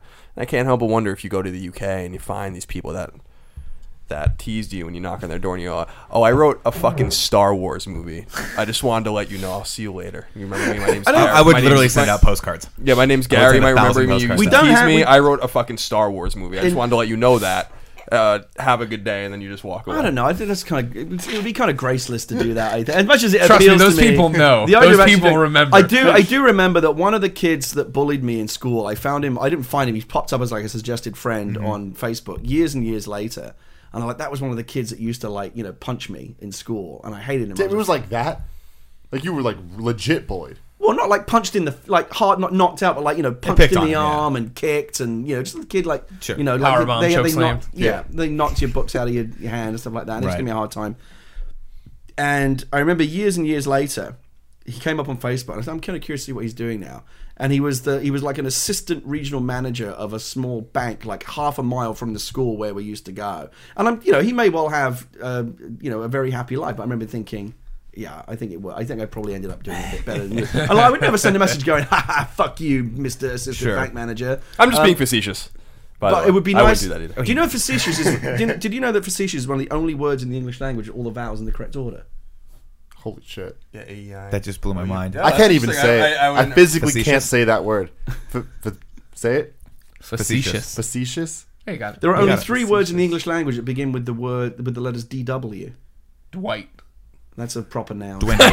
What? Dwindle. Dwindle is one. Dwayne. No. Dwarf. Dwarf, is another one. There's three. Dwarves. Damn. Dwindling. Dwarf. Dwarf. Dwarf. Don't look at I was me. told there would be no reading questions. While they're figuring that out, did I? I. I We'll save it. We'll do the third one. We'll save, I'll come back. Mark, I'll do the third one at the end if you haven't got it. by sounds then. good. All right. Um, you said you wrote on Akira. Yeah. That's crazy. Yeah. Yeah, What's I did on not Akira know that. for a while. Back in 2007. How did that come about? Are you allowed to talk about that at all? They, no, yeah, I mean, at this point, it doesn't really matter. They they, they said, "Do you want to do Akira?" And I was like, "Yeah." And Yeah. so what happened was, I, I bummed around the kind of the Hollywood world for a long time, like doing little little rewrites and little jo- working on small movies and things that never got made, and like doing little uncredited re- like there's a there's a terrible jo- uh, Jason Statham Jet Li movie called War, which I wrote on, and like some of my dialogue is that. in that film. as soon as you said those two actors, I knew Nick. Nick's I've- all I've over this. seen the that. film. best, This the film best part exists. of that was Jason Statham gave me a ride in the transporter car, which they let him. keep. What? Yes. That's That was insane. rad. he seems like a pretty cool guy. um, The- but yeah, he was actually really, really nice. The film obviously didn't work out quite so well. Um, but so I did that for a long time, and uh, then I wrote Eli, and Eli sold, and you know Denzel and the whole thing. And then suddenly you realize that you, you kind of get like get called up to the major leagues Mm-hmm. where now they want to have you back and talk to you about bigger projects, and suddenly you're on lists for things that you wouldn't have been considered for before. Right. And I- Akira was the when Eli sold they have they have two lists at any given time like in hollywood kind of it's like well here are all the major projects that we need writers on and here's a list of writers that are interesting to us right now like if you sell a script or have a big movie open or whatever you suddenly you're on that list Right. and so the akira was on the list and i was on the other list and they said do you want to do akira and i was very nervous about doing it because like how do you do a good version of that like it's really difficult Yeah. Uh, but uh, you know, I got with the director and talked about ways to do it and think, oh, maybe there's a way to do it. And um, you know, I'm one of these guys. Like I remember saying a lot, like we can't fuck this up. Yeah, you know, that's I'm another not big gonna one. be the Fans will guy not forgive going you. around a Comic Con for the rest of my life, going, oh, there's the guy that fucked up Akira. yeah. Um, and so we, but we came that's a up with tremendous uphill and we were battle. very, very, very aware of like all the possible like you know sensitivities. Like we didn't want to do like the race bended version of it, you know, where just everyone's suddenly American and Right. white and. Uh, but nor did it, but nor did I believe that Akira is like necessarily a Japanese only story. Right. If it's a story that only resonated inside Japan, it wouldn't have been successful all, all over the world. Clearly, you know, people love that story no matter where you are. It's a great story. Um, and so we thought we could do a way that we uh, we try to come up with a way that would make it accessible to a global audience and yet at the same time kept it kind of true to the Japanese roots of it. And I think we found a way to do it. And I wrote, worked on it. I li- practically lived on the Warner Brothers lot for about six months while we were trying to write it and get it made. And it went through various drafts. And then again, they eventually said, "Thank you." Uh, you know, I left. The director left, and I think Akira's been through about four or five directors and probably many more writers than that since me. And they're still figuring out a way to kind of get it made. It's very difficult. Yeah, I'm all film. for them taking their time with that one. Yeah, and they certainly are. I mean, I worked on it nearly ten years ago, and they're still trying. I mean, it's Maybe it's that's- a sign that you shouldn't be doing it. Uh, Not you, but that they, maybe they should. Yes, maybe, maybe- Akira maybe so. doesn't need to be Take done. the hint, Gary. I mean, I would I would like them just to re-release the anime, um, and so I could see it in theaters for once. But that'd be It's on Blu-ray. They did a Blu-ray release of it I not just want to too long see it on ago. the big screen. That I movie- saw I saw it on the big screen at the ICA in London, and it was fantastic. Yeah, rub it in, Gary. Rub it in. Um, I I have a ton of questions for Gary. I don't know. I know we're running long on this segment. Conversational show. We could just Okay. split this topic into two anyway. Too. That's it's true. almost an hour long, right? All So- right. You want I to do have- that? yeah, let's just do that. Split. Part two. This is part two of Nick's topic because Nick's topic is so fascinating and Gary Wood is so Well, talented. because uh, Well, I was gonna say I don't I don't like wh- how you just did that because I think that there's places to split it even earlier than this, Greg. See, you aren't you aren't very organic about it. What's up, everybody? Welcome to the Game Over Oh, Greggy Jesus Show, Christ. part two of Nick's topic. Split. audible.com. It's gonna be weird if it's out of the blue. We have to film a pickup and then we So say it. this is a this is a very Kids will be uninformed lost. question. But when you're writing a movie, are you writing the story, or are you literally writing like this guy says this and then that guy says that? you do a little bit of both. You write, you know, again, I, I think you go through a process where you write a uh, this just the story, and that can be in the form of you know an outline or a treatment that can be anything So when you, from when like you, a- you earlier you're saying treatment. What is a treatment? a treatment is basically it's the by far the least fun thing that writers have to do like you have to write a 20 or a 30 page very detailed summation of the story, but without actually really kind of getting into the story. It's basically like Not dialogue, right? It's like it's like if you ask me to, if, if you ask me to say, say, if you said, for example, okay, tell me what happens in Die Hard, Mm-hmm. and you've got 20 minutes, and I just basically told you the story of Die Hard in great depth, going through it scene by scene, and then wrote that down, you would have a treatment. That's the treatment. Mm-hmm. But that doesn't have dialogue in it. Um, and then you actually go away and write the script, which is, you know, anywhere between like 100 and 120 pages. Typically, one page of a written screenplay equals a minute of screen time. So, a 120 page script turns into a two hour film. So you do the, the treatment first, then, and then from the treatment, then you would write it so that you write the dialogue, and then you also write like where everyone. Well, you is and all typically you, that you stuff? typically only do a treatment if you're the kind of writer that needs that in their process, or if contractually you have to do it. Sometimes studios will demand that you write a treatment before they commence you to the level of writing the script, and they'll give you Hmm. notes on the treatment. And sometimes you'll go back and forth. I've worked on projects where you know we worked just on the treatment for months before we actually started writing a script. Um, but if it's just me, I prefer to do like as I mentioned earlier, I prefer to do as little of that as possible. Just like know the basic bones of the story, and then go write the script and figure out the rest as you go. w- as a man who kind of came up playing you know games and and and writing about games and that's that was your first job and um you have a, gr- a deep appreciation for your video games you're not one of these guys you know that doesn't understand the medium you understand it better than pretty much anyone is there and, and you- you've written your books you, you've done your films you're going to continue to do that kind of stuff is there an interest in writing a game um have you ever or are you considering or have you considered in the past something that hasn't been made or whatever or do you want to write games Yeah, I've, done- I mean, I've done it. I mean, it's interesting. Back in the day, there wasn't really much of an the idea of like being a games writer seemed kind of laughable because games didn't really have stories. I think what's interesting now. oh, they took the princess again. You gotta go get her. sorry, Mario, the Shit. princess in another castle. Like, I that's made about oh, this as- robot man, and these other robot mans are in trouble. Go all get 'em. your base are belong to us. I mean, that's like as, as, as sophisticated as it used to be Classic back in the video day, game literature. and that was fine. But I think what's happened is has been you know video games have been through a bit of a kind of a, a growth spurt as an art form recently, where we started to think, well, why shouldn't they tell decent stories, and why shouldn't they have kind of greater narrative ambitions? And we've seen a bunch of games. Uh, over the past few years, that have started to tell really interesting stories. And then once one game does it, you start to think, why isn't this other game Yeah. doing it? It used to be, you remember this, anyone's reviewed video games for many years, you, you, you kind of, I, I, I wrote so many video game reviews back in the day where it's like, well, the story is not very good, but what do you Garbage, expect? but It's a it's video fun. game. Now you'll actually get dinged for that. If your story's not very good, they'll take points off, and rightly so, because the standard's been set. You know, Naughty Right. Dog and Telltale and BioWare are doing these games where you can tell good stories, and now you miss it when it's not in another game.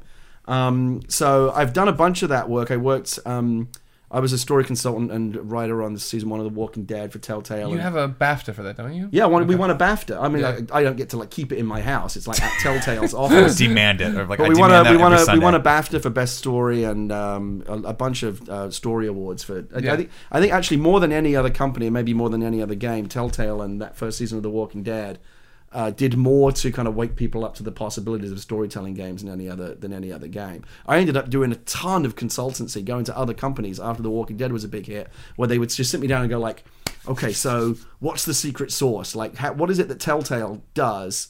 that you know people enjoy the story like how do we do that and i would just like just give a shit about the story like that's Put not the a story big secret first. yeah just put the story first kevin bruno who's the head of telltale just did an interview today where he's where he said the, our only secret is literally that we just we don't start with game mechanics we don't start with um, you know uh, an idea for you know a particular kind of game design we start with a story and you know that's baked in you know, it used to be again, whoever wrote the story was just like, oh well, you know, Gavin, programmer number six, doesn't have much to do today. Why does he write the story? Right. And now there's a need to have people who are specialists in that come in and do it. And it's been great for me in that I come from a gaming background and I've got a fairly good understanding of the mechanics of games and what how people play games and and where the story should fall. Uh, and now I'm also you know a writer as well, so I can come in and have a fairly good understanding of. Um, how story can help a video game be more interesting. But it's still very much we're still learning it. Like I think video games are still very much like in the silent movie era of their evolution, where uh, we're still kind of figuring out how to do it. It's really interesting. I did a talk about this at um, uh, Disney a few a few months ago, where uh, it's it's someone else's example, but I'm happy to steal it. Um, somebody pointed out that each new narrative medium, like each new form of entertainment that comes along, until it finds out, until it figures out like its own identity, basically just copies what came before. So, you know, for the longest time, storytelling was stage plays, and people got on a stage, you know, from the days of Shakespeare, and you would sit in the audience and watch these actors perform a play and tell you a story. Right. And then when film came along in its very earliest iteration, they basically just copied that. They would have actors on a stage, on a set, and they would put the camera essentially in the front row of the audience and just you would just watch that. Like not much editor, Very not, not flat, much right. editing, just you know, kind of a flat, a flat plane. And then they began to realize, oh wait, we can move the camera around. We can have more than we can actually put the camera behind the actors. We can cut the film and create edits and things like that. And the, and the language of cinema began to emerge. And then nearly 100 years later, video games come along. They want to tell stories. What do they do? Oh, let's do an interactive movie. Again, just copying what came before. Right. And we went through those dark days of like CD-ROM interactive movies, which were terrible. We'll tell them under- everything in cutscenes. I still stand by Under a Killing Moon was one of the best games ever made. So again, and, and and again, I think that was actually the beginning of like starting to that yeah, as primitive as that was, they were starting to try and figure things out. Like, what is it about storytelling in a video game that has that is different than in a film, and how do we make it unique to us, and how do we and how do you use like the unique opportunities that you have for the for the player to actually be part of the story and influence it themselves? And that's obviously what Walking The Walking Dead is essentially an interactive TV series where you get Mm-hmm. to play the main character and decide where the story goes, and people love that. Like, people love the the, the power of like making moral choices and having um, that kind of power over the story. It's really people are really really into that. was it easier for you to sort of wrap your head around okay I'm, I, I know how to write a film because i know sort of like the formula behind that right where we're, we're dealing with still a three act structure but there are certain beats that have to hit on cer- around certain pages and this and that was it easier for you to walk into a project like the walking dead and say okay we're going to treat this like an episodic show like a like a piece of or, or an episode of tv i can kind of wrap my head around how i'm going to tell the story because it's different when when the player actually gets to choose sort of what their dramatic beats are Yeah, it's vastly different, and I did in fact try that, try that, and I got slapped down almost immediately Really? because you, what you will learn from the people at Telltale who have been doing this for a long time, Like, we hate TV. That's yeah. Well, it's not that they hate TV, so they understand that it can't just be that. It Right. can't just be an, a television show where you get to kind of make some choices along the way. I actually think it's by far the hardest medium to write in, not just because again it's kind of silent me- silent movies and we're still figuring out what to do and what how to make a good story in a video game, but also because just the burden is that much hard it's that mu- that much harder on the story. Like it's hard enough to write a film. Which is a compelling story that keeps you interested over the course of two hours. Now and now, now do all of that and add the fact that the player gets to twist and turn the story and, and it constantly needs interaction. Like they used to have a rule at Telltale where um, if the player isn't given something to do every 30 seconds, they start to get bored. You, they, they won't just sit and watch like a two minute cutscene. So I would pitch an idea in my naivety.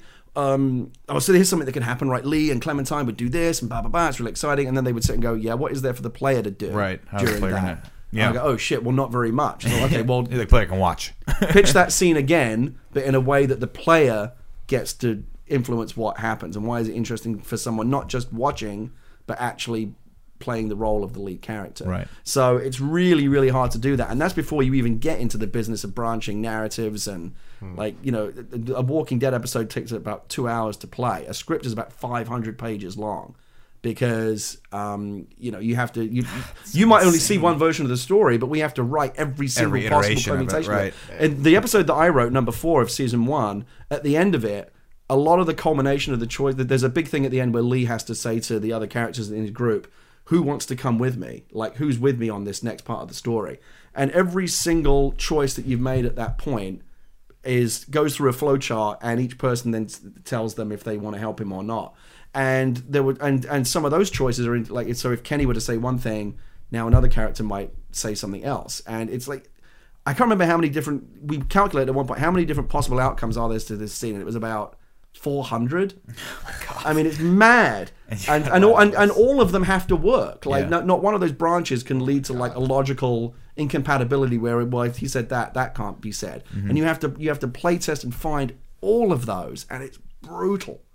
Um, but when it works and play, players get to that scene and they feel like they've experienced a version of the story that is not just the same thing everyone else saw, but is unique to them, and they have some ownership of it because they helped create it. Right. That's really, really satisfying for the for the player, and so really satisfying for us as well. That's crazy. I can't even imagine that. I can't. I can't imagine. Yeah, I mean, no rush to go back and do it again. It was, it was by far the hardest thing I've ever done, and I learned an incredible amount. Um, but yeah, I mean, staying in that sort of staying emotionally connected to the material must be really, really, really hard when you're telling that vast of a story with that many permutations.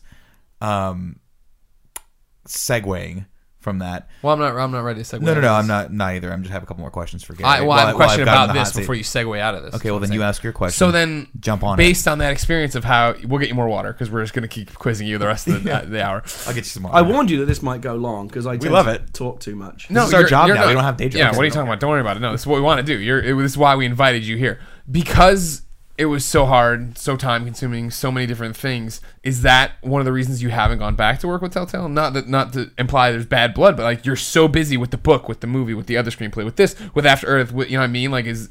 Or is it just that just timing wise didn't work out? Well, or- first of all, you should make allowances for the possibility that I have gone back to work with Telltale. You just Ah, blah, blah, blah. Minecraft story. That was amazing. Yeah, you like that? Um, I'm animated. Uh, it's. I mean, you know, I, I, I'm.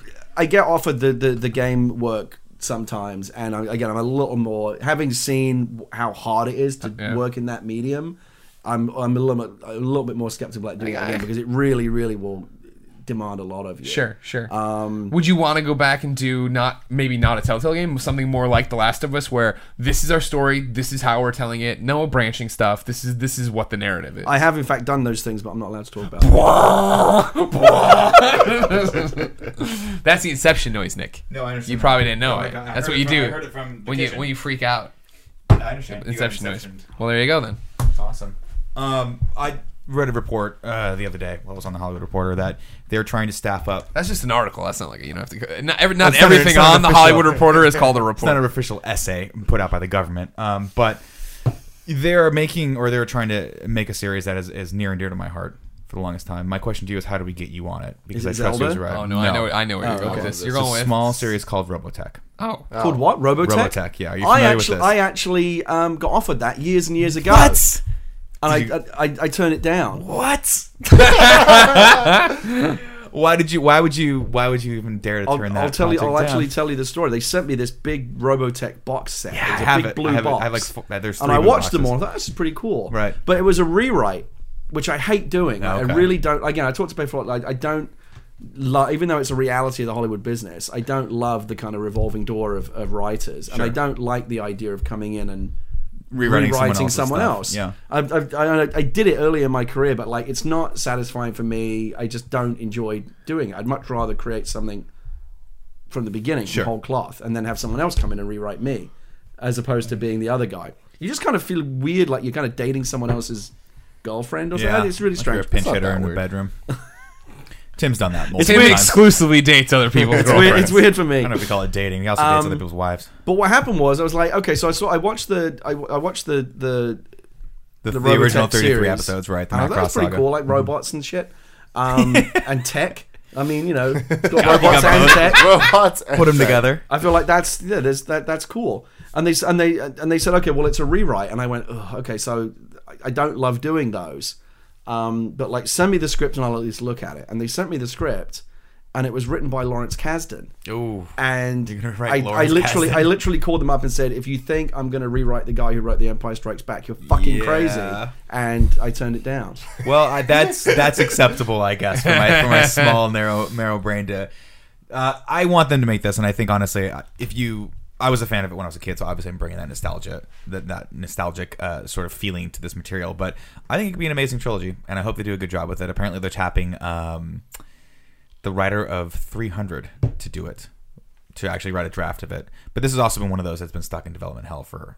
Well, like I probably said, since I the don't remember how 80s. many years it came to me, but it was a long time ago. Well, the show came out. The show came out, I think, in '86, and they've, I think, they've been trying to figure out a way to make a movie out of it since the mid '90s. So, um, that was the second to last question. I have one more for you, which I think I remember reading an article a while back that had your name listed amongst the people that have that have tried to work or tried to revamp or revitalize the Last Starfighter. Was that oh correct? yeah, that's What a, that's, was the that's- deal with that? That's something that's very near and dear to my heart. I'm a monumental fan of the Last Starfighter. Right. it was one of my favorite, favorite, favorite movies when I was a kid. It's just a great Maybe film. Mm-hmm. because you know I grew up playing video games and I used to go to the arcades all the time, and so the idea of this story. I mean, it's the classic kind of childhood wish fulfillment, right? You play a video game.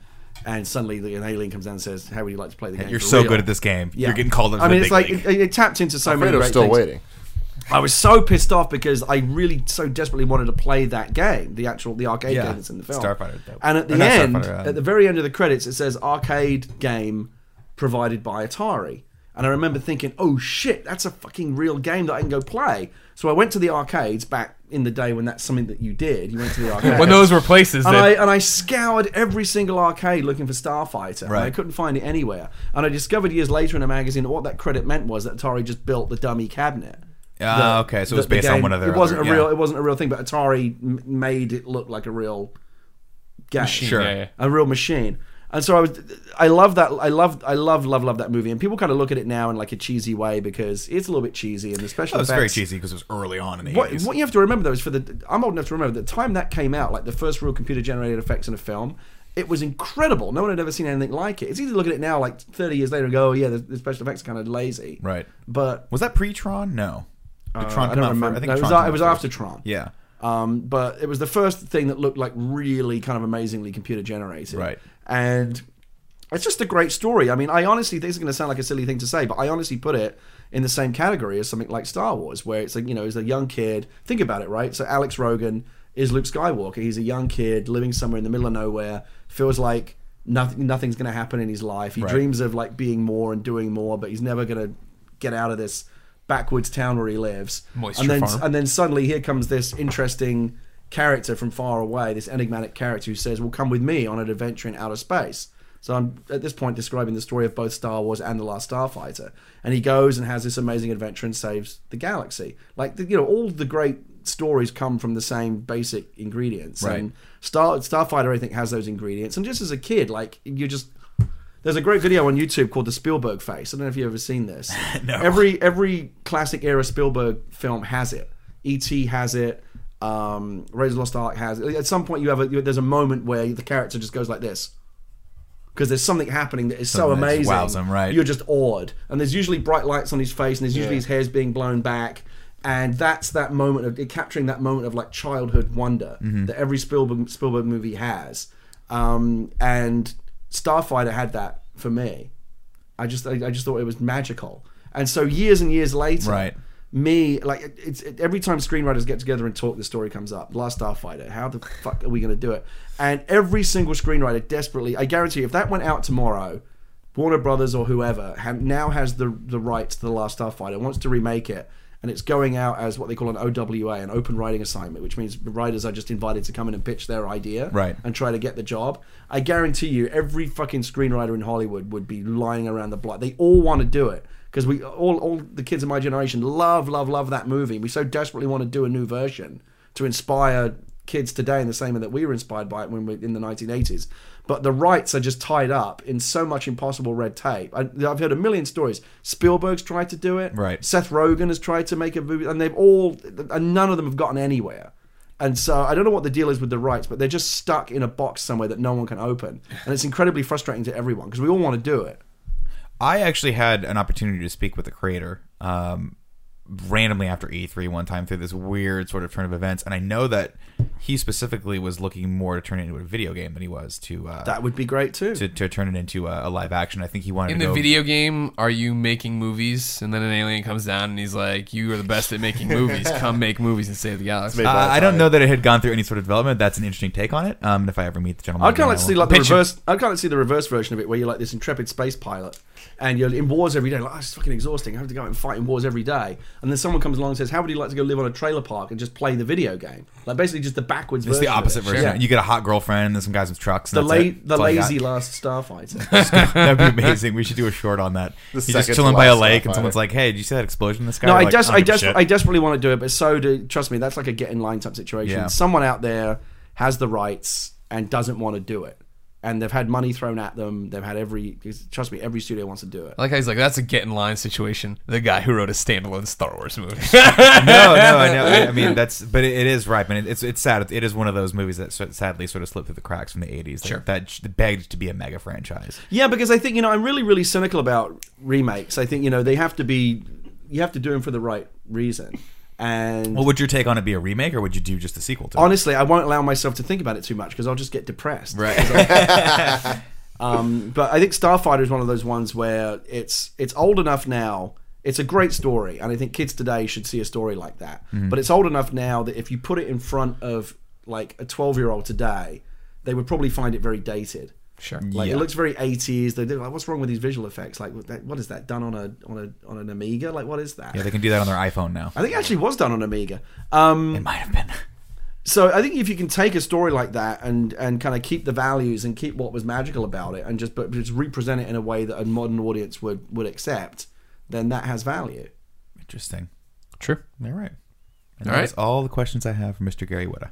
Nick Scarpino, film buff. Colin, Yes.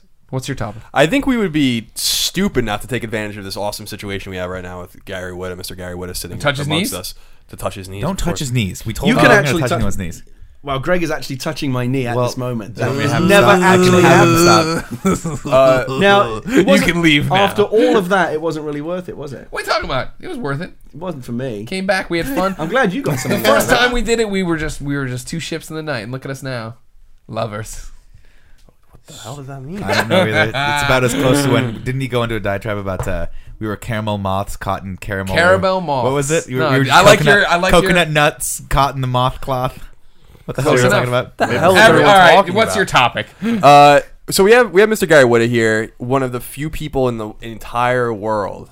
Then this is the crazy thing: one of the few people in the entire world that has ever written what will now be a canon Star Wars Yeah. movie. Yeah. and this is an incredible, an incredible thing, right? We are all in some way, shape, or form, I think, a Star Wars fan. I'm a huge Star Wars fan, and that must be such a great, obviously, a great honor. And, and as you were saying, you know, uh, it's a great fear and responsibility that comes along with that too, because um, Fear leads to hate, though. So don't, that that's don't be- true. That's a good point. What does Haley do? the- No, fear leads to Anger. anger, and anger Oh, leads to you're right, hate, and you're hate right. leads to suffering. Haley I don't write there the it is. movies. I just watch them clearly. But uh, you know, we were talking about you know the stress of writing a Star Wars movie and doing bi- right by it, especially you know, and I think a lot of people are cognizant about that, especially with how divisive the the prequels are to a lot of people. Um, and how sacred I think the original trilogy is to a lot of us, uh, New Hope, Empire, and Jedi. And so I was curious, uh, specifically for you, Gary, but also for everyone, because we've talked about Star Wars many times on this show, but not really in terms of a film by film basis what do we think and, and, and if there's an objective answer even uh, and probably not but what is the best star wars movie the essential star wars movie and i think that for a lot of people uh, and me included it's empire but w- what is what is your favorite star wars movie and why because i'm always interested in hearing we always talk in platitudes Sure. oh empire's the best Yeah. but why you know and, and why would maybe jedi or new hope not be as good as empire so gary i'm curious if you can talk a little bit about maybe what your favorite star wars movie I, you know, or you I, can just give us intimate details about the one you just wrote. I would I would hesitate to, to get into an argument about what is the best. I can tell you my favorite one is Empire. Sure. Uh, and it's not a particularly controversial answer. It is, you know, it's a really good one. Um, and I think what I what's really interesting to me about the original Star Wars trilogy is that it tonally shifts so much from the first to the second film. I did a lot of reading about the original. but Jay Jay, uh, Jay Rinsler wrote these amazing books about the about the uh, making of the original trilogy and how the f- films were received when they first came out. And there was all this tremendous anticipation for Empire, but when it came out, it really threw a lot of people because said, wait, this is suddenly much. Th- look at the tone of the original Star Wars, which is really um, it's just fun. It's like camping places, it's just like Mm. It's a it's a save the princess. yeah, it's a story. save the princess. You know, the farm boy saves the universe, and it's, it ends on like a tremendous triumphant note. They all get their medals, apart from Chewie, uh, and everyone. Apart They don't from Chewie's- recognize dogs. as everyone- people. Chewie didn't get a medal. No, No. Remember How they did did that I at MTV. never They did that at realize? MTV Movie Awards like 20 years later. They gave They him finally his, gave him a medal, his medal. That just blew my mind. He's not a person He was to too them. tall. He's a pet to and he them. and he Because did it. he's He too did as tall. much. He did as much as anybody. It's did a racism. lot. It's straight up racism. doesn't get a medal. Alderon got what it deserved. Um, Bunch of racists. Jesus. so it's starting to see your point. it's a, it's a it's a fun, fairly light-hearted movie that ends on a triumphant note, and then The Empire Strikes Back is a really dark movie that ends on a massive downer. Yeah. And uh, I think when it first came out, a lot of people were really thrown by that, and it's only over the years that the movie's come to be appreciated for what it is. Like, you know, Yeah, see, that's that's what I think I liked most about it, though, is the characters seemed way more real in Empire, and you empathize with them a lot more than you do in A New Hope. Where you're like, they're gonna win. At the end of this movie, we know they're gonna win. You're everything. All signs point to they're getting those medals at the end, except for I guess Chewbacca, who got just totally never assed noticed out that of that. until no, now, huh? I never did. I never. Yeah. Well, I, was, I had a huge crush on Princess Leia, so I was like, I was kind of looking at her. you're the too whole busy time. looking at Princess Leia. A little bit, you know. She had those buns, the Cinnabons in her hair. Doesn't matter. It's the Uh, same thing as always. Like it's when you're doing a uh, movie. I feel like like, this happens a lot with superhero stories. Like you when you, we Spider Man's your Captain Americas. The second one's better than the first. I- If we like the origin story has to build up and do so much stuff that I love jumping into the sequel where I know this character already. I already know their backstory. What's the adventure happening right now? They're already at the top of their game. What happens next to them? Yeah, you have the luxury of you know having. Oftentimes, if you do like a TV pilot or an origin story movie, there's a certain amount of real estate you have to set aside just to set everyone yeah, up, and, right. and and then when you do the second one, you get to hit the ground running with the with those characters that you already know. Um, so I, I guess it kind of had that luxury, but again, it's fascinating to look at it. Like most sequels don't shift tonally very much. Like the second Spider-Man movie is tonally much the same as the first, Right. Um, but Empire is wins. radically tonally different to Star Wars, and then Return of the Jedi kind of brings it back Kinda towards like the, in the middle a middle, little bit. Like yeah. it's dark, but it's also got a lot of fun moments, and so Yeah. it kind of goes. It, it charts this kind of really interesting.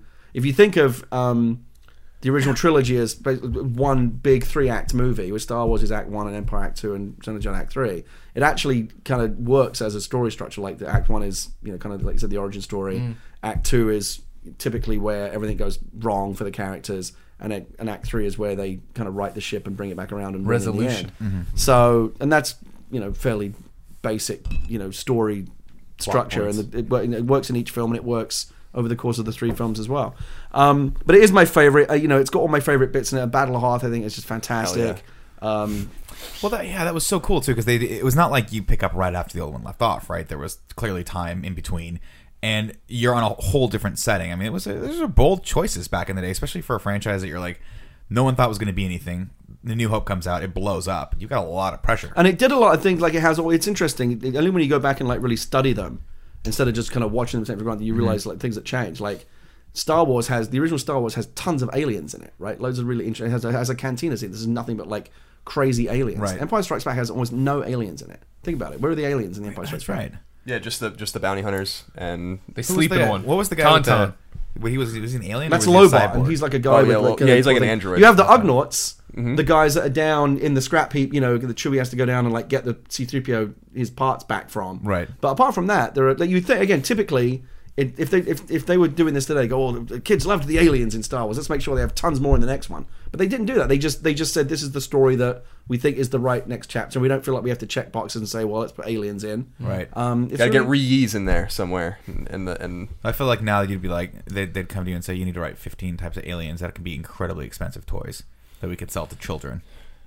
But I- then they probably didn't have that concept of that huge merchandising need. Well, I think they probably did after the first one. Yeah, I was Oh, gonna yeah. say, That's and a good George point. Lucas, he knew all about. yeah, it. George Lucas said I, I we were just reading a thing on Colin and Greg Live. I think it was earlier this week or maybe la- late last week about Follow us to- on about Twitch, that toys tweet's specifically toy uh, how much money in, in the United States toys are grossing. You know, talking about Kenner and obviously Hasbro later on about how George Lucas himself said like the money is in the toys. Like I own Star Wars, but the toys are where is where. he yeah, it's makes one a of the lot many ways in which I think George Lucas really kind of changed that world. In that, I think when again, I don't remember the exact details, but I think when he did the original deal to set up Star Wars as a film, one of the things he wrote into the contract, well, okay, you can have this, and I'll do all these things you want me to do, but like I retain the rights Yeah. to any The merch. merchandise. And they went, "Pfft, fine, like Sell some T-shirts. Go. and for now, it. of course, and because of what happened, merchandise is like the one thing that you absolutely cannot get Right. in, a, in a contract because they know that that those again, if nice it's fat smart, margins. they He's a know smart that's where, man. that- that's where mo- the money ultimately is. I, like so uh, i'm wondering how you feel about this too nick in the sense that i've thought about empire pretty deeply lately because Sure. i've seen that movie uh, i've seen that movie a, lo- a lot Right. and Colin quote right. That is Yeah. such a Colin quote. and and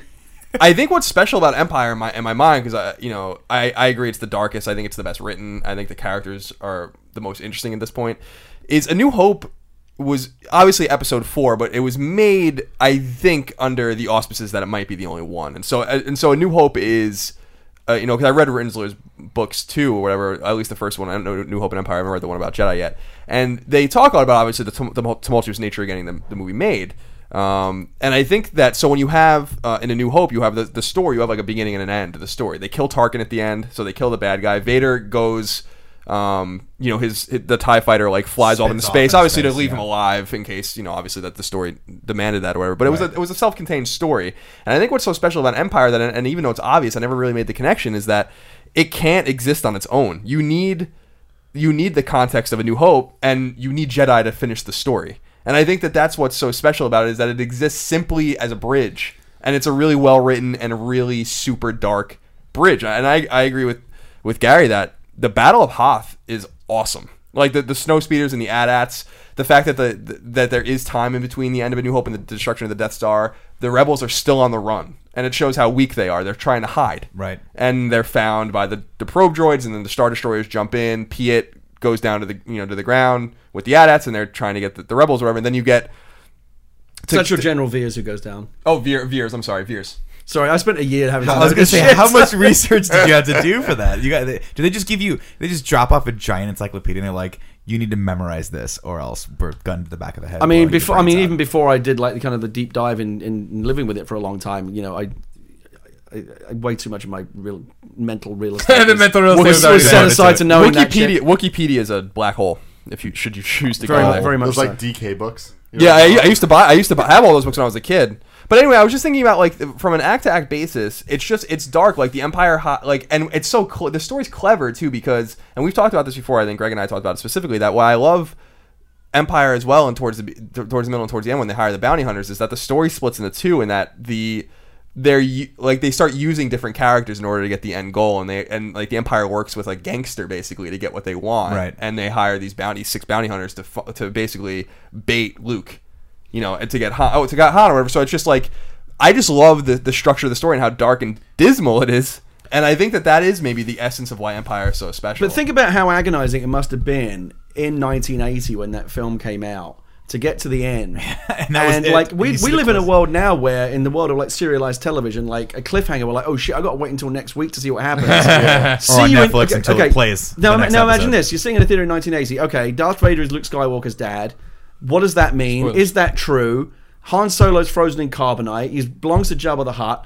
Everything's fucked up. See you in three years. My God, Like- like I can't even imagine. you- It would like- suck. That's It would suck. insane. um, Colin, to your point though, I think I mean you know bringing up Ga- Gary's other point, which is if you look at it like a three act structure, I think anyone will I'll tell you the second act is always the most interesting in any story. That's when the characters are sort of really figuring stuff out. They're hit with all the conflict, and that's when they have most of their change. And I think that that's what we're seeing there. With the third act, everyone finds the most probably the most entertaining because that's when the climax happens and all that stuff's happening. And, and that's when I grew up. When I was a kid, I always thought Jedi was the best. I was like, no, Jedi's the best movie. They win Yeah. right? It's not until you kind of develop a little bit more sensibility as an adult that you go back and, and look at it and go, no, they had the most growth as characters in Empire and the most like the most messed up shit happened. Yeah, during it's all, it's Empire. also the most kind of spiritual of the three as well. Like all the stuff with Yoda, where like you know, in the first movie, the Force is just kind of glossed over. Well, it's his energy field, and you can do stuff with it. And then it's in Right. the second one that they actually start to kind of layer in the philosophy and the Yoda, Yoda, midichlorians. and Yoda's got all this amazing wisdom. People often forget as well. It's got one because we just take for granted. It's got one of the great reveals in it, not just the "I am your father," but you know, imagine going back and watching that movie and not. I'd love to go back. I'd love to like, be be able to Eternal Sunshine. My knowledge, of The Oh. Empire Strikes Back, Right. and go back and watch it for the first time and have that moment because it works brilliantly, brilliantly well. You realize, oh, the little annoying swamp creature is actually the great Jedi The Master. fucking You don't great get that. Jedi You don't, you think Master. you don't think anymore. But that played at the time as this incredible reveal. Like they did a good job of selling you that this is just this annoying little creature who's going to take you to some grand, you know, uh, Obi Wan like figure, and then Mm, Right. you realize this is actually the guy. Yeah. it's really brilliantly blows done. your perception of everything. That Yeah. blew my perception of everything because because you were set up you Obi Wan. You're like Obi Wan's a normal human being, right? So you take with that what Tim and I just had that moment. It blew your perception of everything. everything. you walked out of the theater. You're like, I don't even know how to perceive nothing the will sun. ever, nothing will ever be the same again. Sadly, I definitely did not see that movie in the theater. Um, I wish I had. I don't think I think I saw Jedi in the theater, but I don't think I saw Empire Strikes Back in the theater. Um, that was either on Beta or VHS. I'm not quite sure which one we had. Uh, but no, that was really cool, and that was really cool, and, and very forward thinking of George Lucas to kind of go at it and say like, we're going to play with your perception of what a, a hero should be, or the ma- the Grand Master should be, because you know you, you always get to the Grand Master. Sure, if you're if you're looking at kung fu movies, for instance, the Grand Master's always an elderly old man, but he's still badass and he's still Right. human size. You get to this, you get to Yoda, and you're absolutely right. You're like, that's not that's not anything. This Muppet isn't the guy. all, this all this all this dude's good for is he's going to eat my little beef jerky that I brought with me. Well, that's why it was so frustrating. You know, that's why Yoda was a special character too, and you almost forget because I almost, I almost think of Yoda and Dagobah as a more of a Return of the Jedi thing, forgetting that in Empire it's an instrumental part of the movie as well because we're glossing over because you're really trying to get from Hoth to Cloud City, right, and to the Darth Vader reveal at the end, and Boba Fett taking Han away to Jabba, right? Like that's basically the arc. And there is this really important, like, phil- like, like Gary was saying, this phil- philosophical thing in Empire that makes it even more special. I think it, it's, it's, y- y- what was so frustrating to me about Yoda in, in the prequels was that he was the why I hated that he used the lightsaber and all that kind of stuff was like I I felt like he was supposed to be so powerful that he didn't even bother with them. You know what I mean? And that was like what was so he wasn't even about fighting like you did when elegant he's weapon, training when he's training Luke. It's Colin. about it's about calmness and and and spirit. You Right. know what I mean? And that was what was so special about Yoda. And That's what I loved about it. I mean, my favorite moment in that whole movie is when uh, Luke tries to bring the X Wing out of the swamp and he says, I can't do it. And Yoda does it. And it's this magical moment. You realize, wow, this little tiny little creature actually has all this, this incredible power. And, you know, Yoda says, I don't believe it. And Yoda says, that's, that is why you fail. And like, as a 10 year old kid, that's pretty a very simple philosophy. Like, you can only do it if you really believe you can do it. Um, but as a 10 year old kid, I was going, "F- that just blew. I was like a 10 year old stoner going, man, that just blew my fucking mind. This guy Like, um, just that- influenced My me. perception of it has everything. changed my perception of That everything. changed my Now, perception. I of want to it. ask. I want to ask one more question before we, we can talk about the other films, but specifically with Empire, because Greg always busts balls about this spe- specifically with Boba Fett, right? And that Boba Fett beca- has become this cult hero. I love Boba Fett, right? I love all the I love Bosk and IG88 and 401. For some reason, like they're you know Dengar and Zuckus, like for some reason, all those bounty hunters are just amazing Shout out. Well, characters. can I characters ask? to Do you, Dengar. can I ask? Did you like? Were you fascinated by those characters because we didn't know much about Ex- them? it- we, we, yeah, I I was fascinated by them because we didn't know anything about them until you know you- Tales of Jabba's Palace and all that kind of stuff told. So or Tales of the Bounty Hunters told their stories. Although that's not Sure. canon anymore. Um, but it was also there's something special about Boba Fett specifically, right? We see Boba Fett. He barely talks. I love that scene as I said before in no good Cloud to City be when they're at dead. Bespin and he and Darth Vader's at the table and he walks out next to Vader or whatever like. And then he obviously, like Greg always says, he goes out like a bitch in Jedi. Or whatever, Yeah, right into the Like- Sarlacc pit. Ooh. so I'm curious, Gary, like what you, you know, what your interpretation is of Boba Fett. Why is why does he resonate so much with Star Wars fans? Like what he really he's an important character because he delivers Han to Jabba, and that that starts that whole their return to Tatooine and stuff like that. It's, Yeah. it's, it's it's necessary, but why like people love him? You know, for ba- he has basically like three minutes of, of, of airtime. badass. Why do you think that is? And do you love him? Like, uh, I think I think it's I think it's just generally true as a character thing that we we find mysterious characters really compelling and mystery is interesting and you know this this goes all the way back to uh, you know the man with no name and kind of myth- you know kind of mythic characters where the point that the, the the the idea that they're shrouded in mystery and you never really truly get to know who they are or what they're about or where they're coming from that's like because you want to know more Yeah. and so it's that it's it, it's that desire to kind of fill in the blanks and like who is this guy? Like the- the Boba Fett shows up and he's got this cool armor and it's like well, this is like a badass dude. Like I want to know more about him. But the fact that they kind of keep you a little bit, it's like oh, it, it, it, it leaves you wanting more, which is the which is of course the great. You know, anytime you can do that and and, got and 'em. kind of just suggest and let audiences kind of fill in the blanks um, on their own. I, I guarantee, I'm sure most people walked out of The Empire Strikes Back feeling like they knew more about Boba Fett than the movie actually showed you because it suggested it just suggested this idea of this badass character that you and, that you, and that just sets your imagination running wild. Again, that, and that's true of like things like Mao no Name or Zatoichi or like kind of great these kind of great mythic heroes who um, part of what's appealing about them is the fact that you, you can't get close to them. You don't know very much about them. Yeah, I felt that way about Jabba's little dude. Salacious Crumb. Yeah, Salacious Crumb. You just see him, you're like, fuck. he's the a Rancor badass. Keeper. I think also Boba Boba Fett was set apart though, right? Because he was the one that actually accomplished the job too. So we got more screen time, and he was just he was a badass. What do you want? No, Oh, I love. and also I- I- he had the. I think he also had the the uh, a lot more going for him with his character design as well because his armor was badass. Yeah, his Everyone else- ship, his ship was fucking cool looking Ship too. was dope because slave. like flew it flew the wrong way. You expected Yeah. it to go like I this, had and the it went like uh, this, and it they just kept never going. You're like, what the they fuck? it's never mentioned in the film, but I had like the large scale Boba Fett action figure when I was a kid, Mm-hmm. and on the back of the box. There's like an annotated diagram of like this is this is his like repelling gun and this Mm-hmm. is his like radar helmet thing, and then there's a thing that says Wookie scalps, and you realize that the, the kind of the braided hair things that he has in the film those are Wookie scalps. This guy scalped Wookiees. That's so like that's badass. That's badass. Wookiees are not small, as we learned in a previous discussion when you can't even put a medal on their heads. That's how tall they are, which I assume is the only reason why Chewbacca did not get a medal. Again, at the Leia end of- was a racist. first film. She did not recognize Down with Wookiees Alderaan. as Well, being he was probably real their, people. their, their thought was probably like we only have a few medals. This this Wookiee is here with Han because of a, a life debt anyway. He doesn't Well, want at want to the- be. Would you at give the Portillo end- a medal? If you at give the him an end in the award, you final point, I wouldn't. in the final shot of the movie, you know, they all turn around yells. and Chewie goes, "Rawr," and like, like, you can interpret that I guess as like, "Where's my fucking medal?" Yeah, yeah. Yeah. That's true. Hey, this isn't over. This is oh. Son of Ah, a bitch. God damn it. Sorry, Chewie, humans only. Um, obviously, in your experiences with Star Wars, as as both a fan and as actually now contributing to the uh, uh, the canon.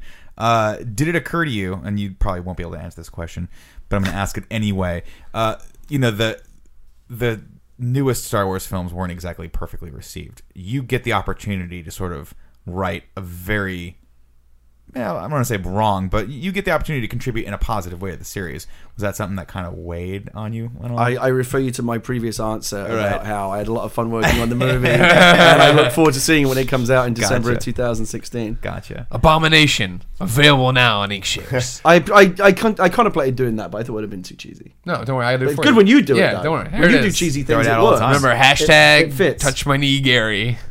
In yeah, the you can win a comments. win a Oh, signed, okay. uh, Then We're giving away the autograph Yes, copy. remember? exactly. That's so right. Nick, earlier you were saying that Jedi was your favorite growing up, and When I was a think kid. when yeah, when I was a kid too, and I, I think up until recently, All 'cause Jedi of was Ewoks? definitely my favorite. Not because of the Ewoks, but because Yep, of the yep. speeder bikes and uh, Speeder bikes were the dope. opening scene of just fucking Luke being a badass. Like Luke is now finally a That was fucking always cool. badass. That was always and cool. also Leia being a fucking badass. Like when sh you see that she's in the fucking the Whose little armor? outfit, Whose armor? Bosch or Ray or Bausch, however you say his name. There you go. like that's that was so cool to me. But it was definitely the speeder bikes that like And I will maintain this as well. It's what th- more than thirty years old now. Return of the Jedi came out in 1983. I still believe that the Battle of Endor is the greatest space battle that's ever been put in film. No one's ever beaten it.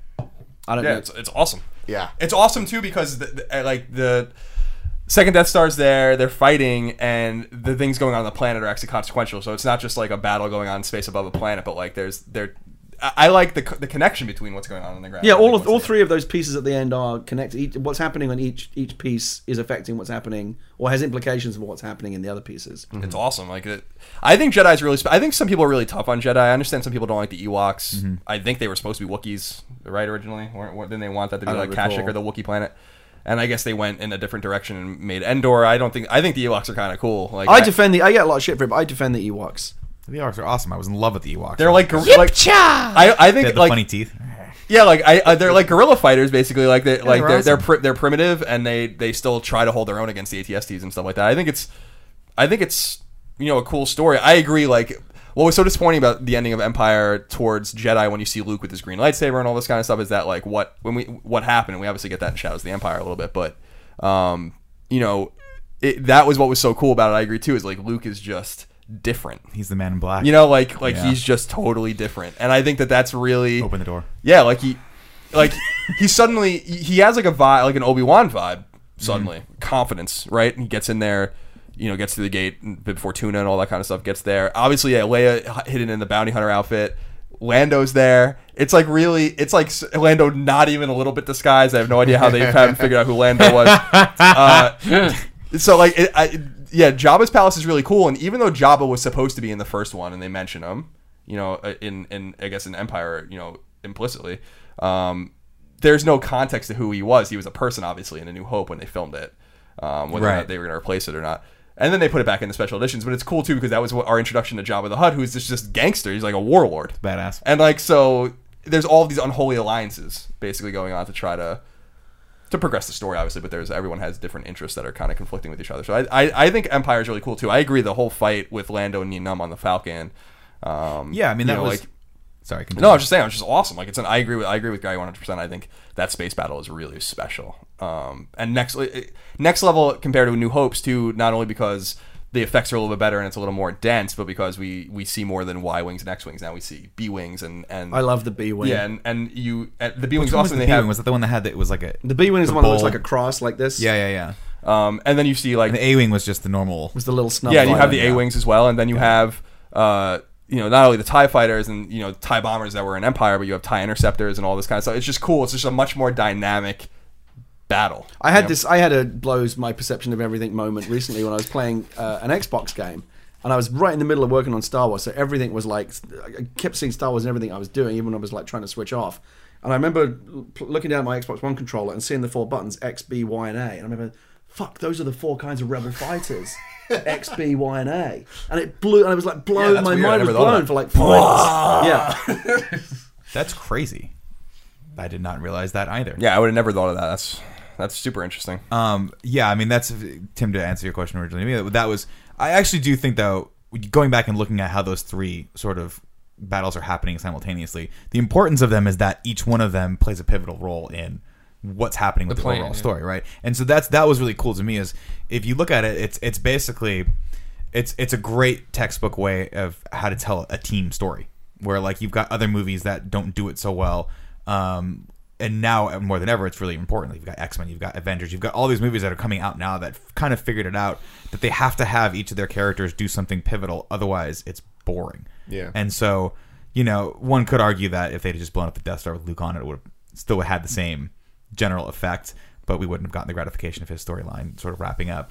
But yeah, I mean, like, I remember watching X Men, the original X Men movie, and it was a good movie, but I remember thinking to myself, why didn't they figure out a slightly smarter way to split these characters up so that they could have achieved sort of different parts of that common goal, Mm-hmm. Yeah. like Star Wars did Well, Days of Future Past 20 did a in little Days of Future better Past job did. of that. They did. They did a better job. They that actually I think is a better example of sort of how to take a badass character and not make him the focus, just have him sort of be the vehicle. Which I I thought they did a great job with. that. I don't know if you saw the film, but um, they took Wolverine as and he was basically just moving the story along, which I thought was kind of cool because you always think of Wolverine as like, okay, if it's gonna it's gonna be about Wolverine. If he's in the movie, he's the most dynamic character. It's gonna be about him. But it wasn't about him. It wasn't really his story. He was just sort of like the the vessel, if you will, to kind of tell that It story. only took seven movies for it not to be about. it.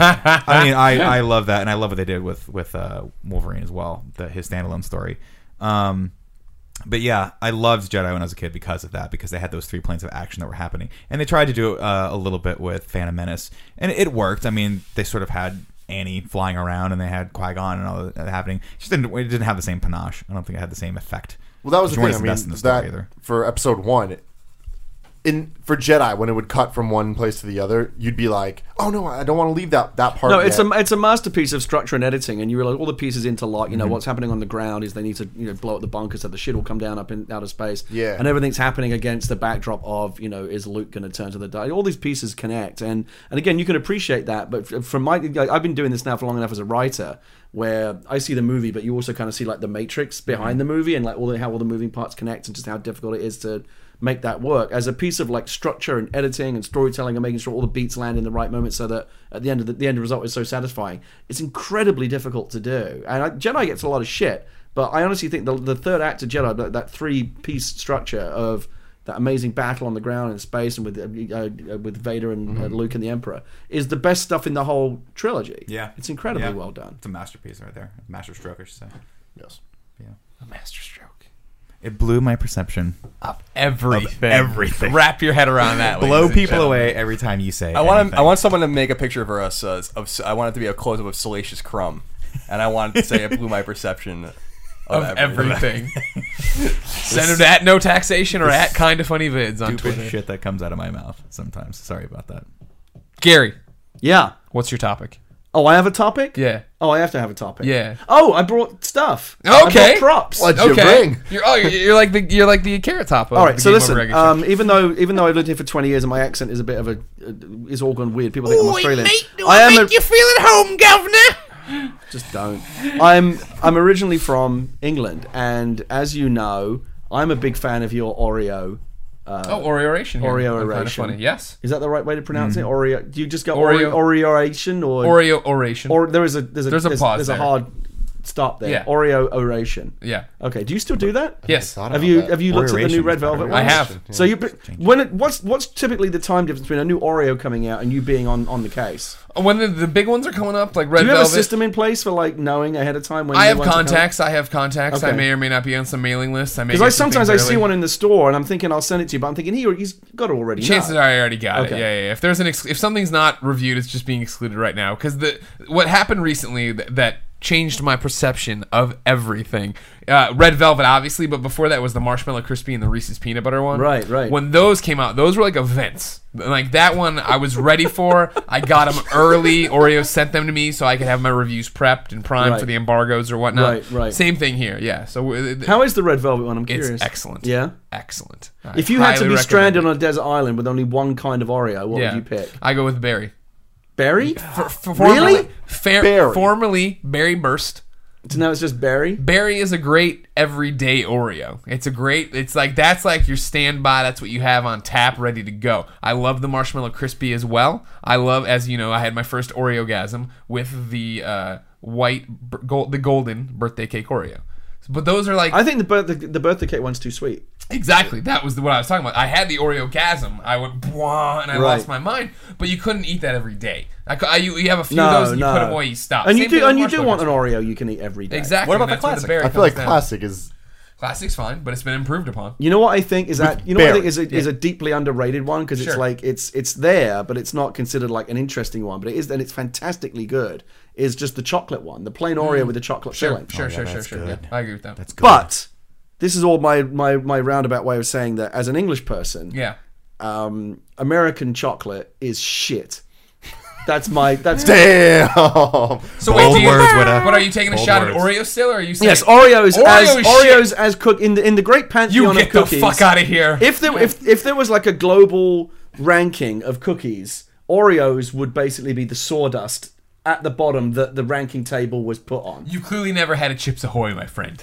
Oh no! what? uh, Okay, oh, let's no, like not Chips bring Ahoy. Chips Ahoy. no, into Chips Oh, this. Chips Ahoy are also awful. My God. Well, I Chips am Ahoy very back. excited for what might be coming now. So Cuba part of the, elves so part of the garbage. reason why I'm I, I, I wanted to take this opportunity Yeah. was to bring you some cookies, what we call biscuits, Yeah. from the UK. Oh, okay, my okay, country okay. of birth. Yeah. and you could do your own little oration Oh, right sure. now on We some can all different taste them. some Yeah, different yeah, yeah. varieties, and I have enough for everyone. Okay, good. So, um, I need do some you have cookies. viewers in the UK? Yes, we do.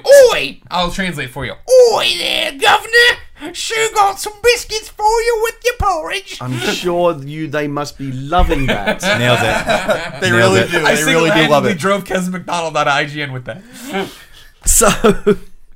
So I brought some things for you to try. Okay. And there's some of them are my favorites and things that I grew up on and Oh, great, things okay. that people in the UK will recognize all of these brands and things Okay. that you're about to try. So let me see, I've got my bag under here. And So before before we move forward on this, can we take a break for five seconds? You want to take a pee? Yeah. Pee break? Yeah. Okay, we can Okay. do that. You got to pee? I actually if you're gonna pee, I'll pee. All right, pee. let's I take mean a pee not break. like, you know, At the same We time, can be, collaboratively. we can be but together. It's fine. At the same time. We're gonna do it no, all no, the no, time. no. collaborate. One, two, Alright, one, So, pee. so we'll come back And we'll try these cookies. and we'll do the, the biscuits. Biscuits. Fantastic. Okay. All right. Let me get out of the way. All right, we're done peeing. We're back. We're back. Let's start eating biscuits. Right. So as I said, Oreos, good in like a FEMA emergency ration. Type You situation. eat them. You talked no, about I, look, I, this. I'll be the first to admit that I eat a lot of shit, a lot of garbage. but I, but at least I know that it's garbage. Like, Yeah. no, I'm not saying oh, Oreos are like the, the a, a fine delicacy. I'm not saying delicacy. they're a delicacy either. I'm saying there's yes, there's better. But you, cookies. but you do eat, but you all sit and eat Oreos by choice, as I will, opposed to any I will other biscuits.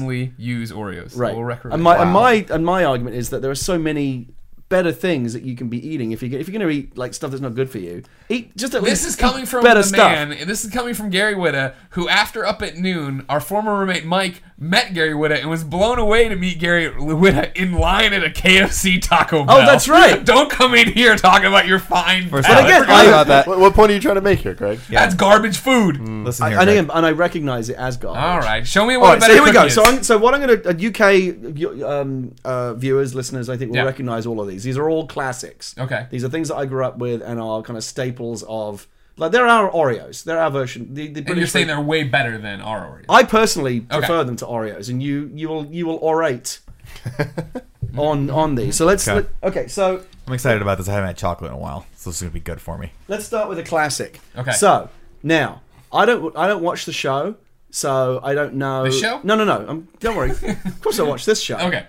Um, I don't watch Doctor Who, Oh, but okay. apparently Doctor Who recently made these kind of popular because one of the recent doctors liked to snack on these because it's a very English thing. These, but they've been around for decades. These are known as jammy dodgers, what a great name. and they're fantastic. I'm gonna hold them up like your little book. hearts and stuff. I Jammy like this. Dodgers. I'm gonna steal. I'm gonna take one of these each. One of each of these for my wife because she's gonna. I'm sure have had one of them and love them. I'm gonna leave once you're done. I'm just gonna leave these. You can do whatever you want with the rest. So I'm not gonna. Thank you. if you want to win one of these cookies and have it mailed to you in a Ziploc bag, I will sign. I Uh, hashtag will touch my sign knee, these Gary. cookies and send them to you. All right, so here we go. This is a jammy dodger. Damn, that looks like a big ass motherfucker. Oh, okay, I see, I see. All right. Thank you for the jammy. Is dodger. everyone gonna partake here? Oh yes. Yeah, All right, okay. There's a jammy dodger for you. One Jammy for you, Dodgers for everyone. and I'll, of course, not going to be left out. Mm-hmm, Mm-hmm. So you know, just swish it around the palate a little bit. Mm-hmm.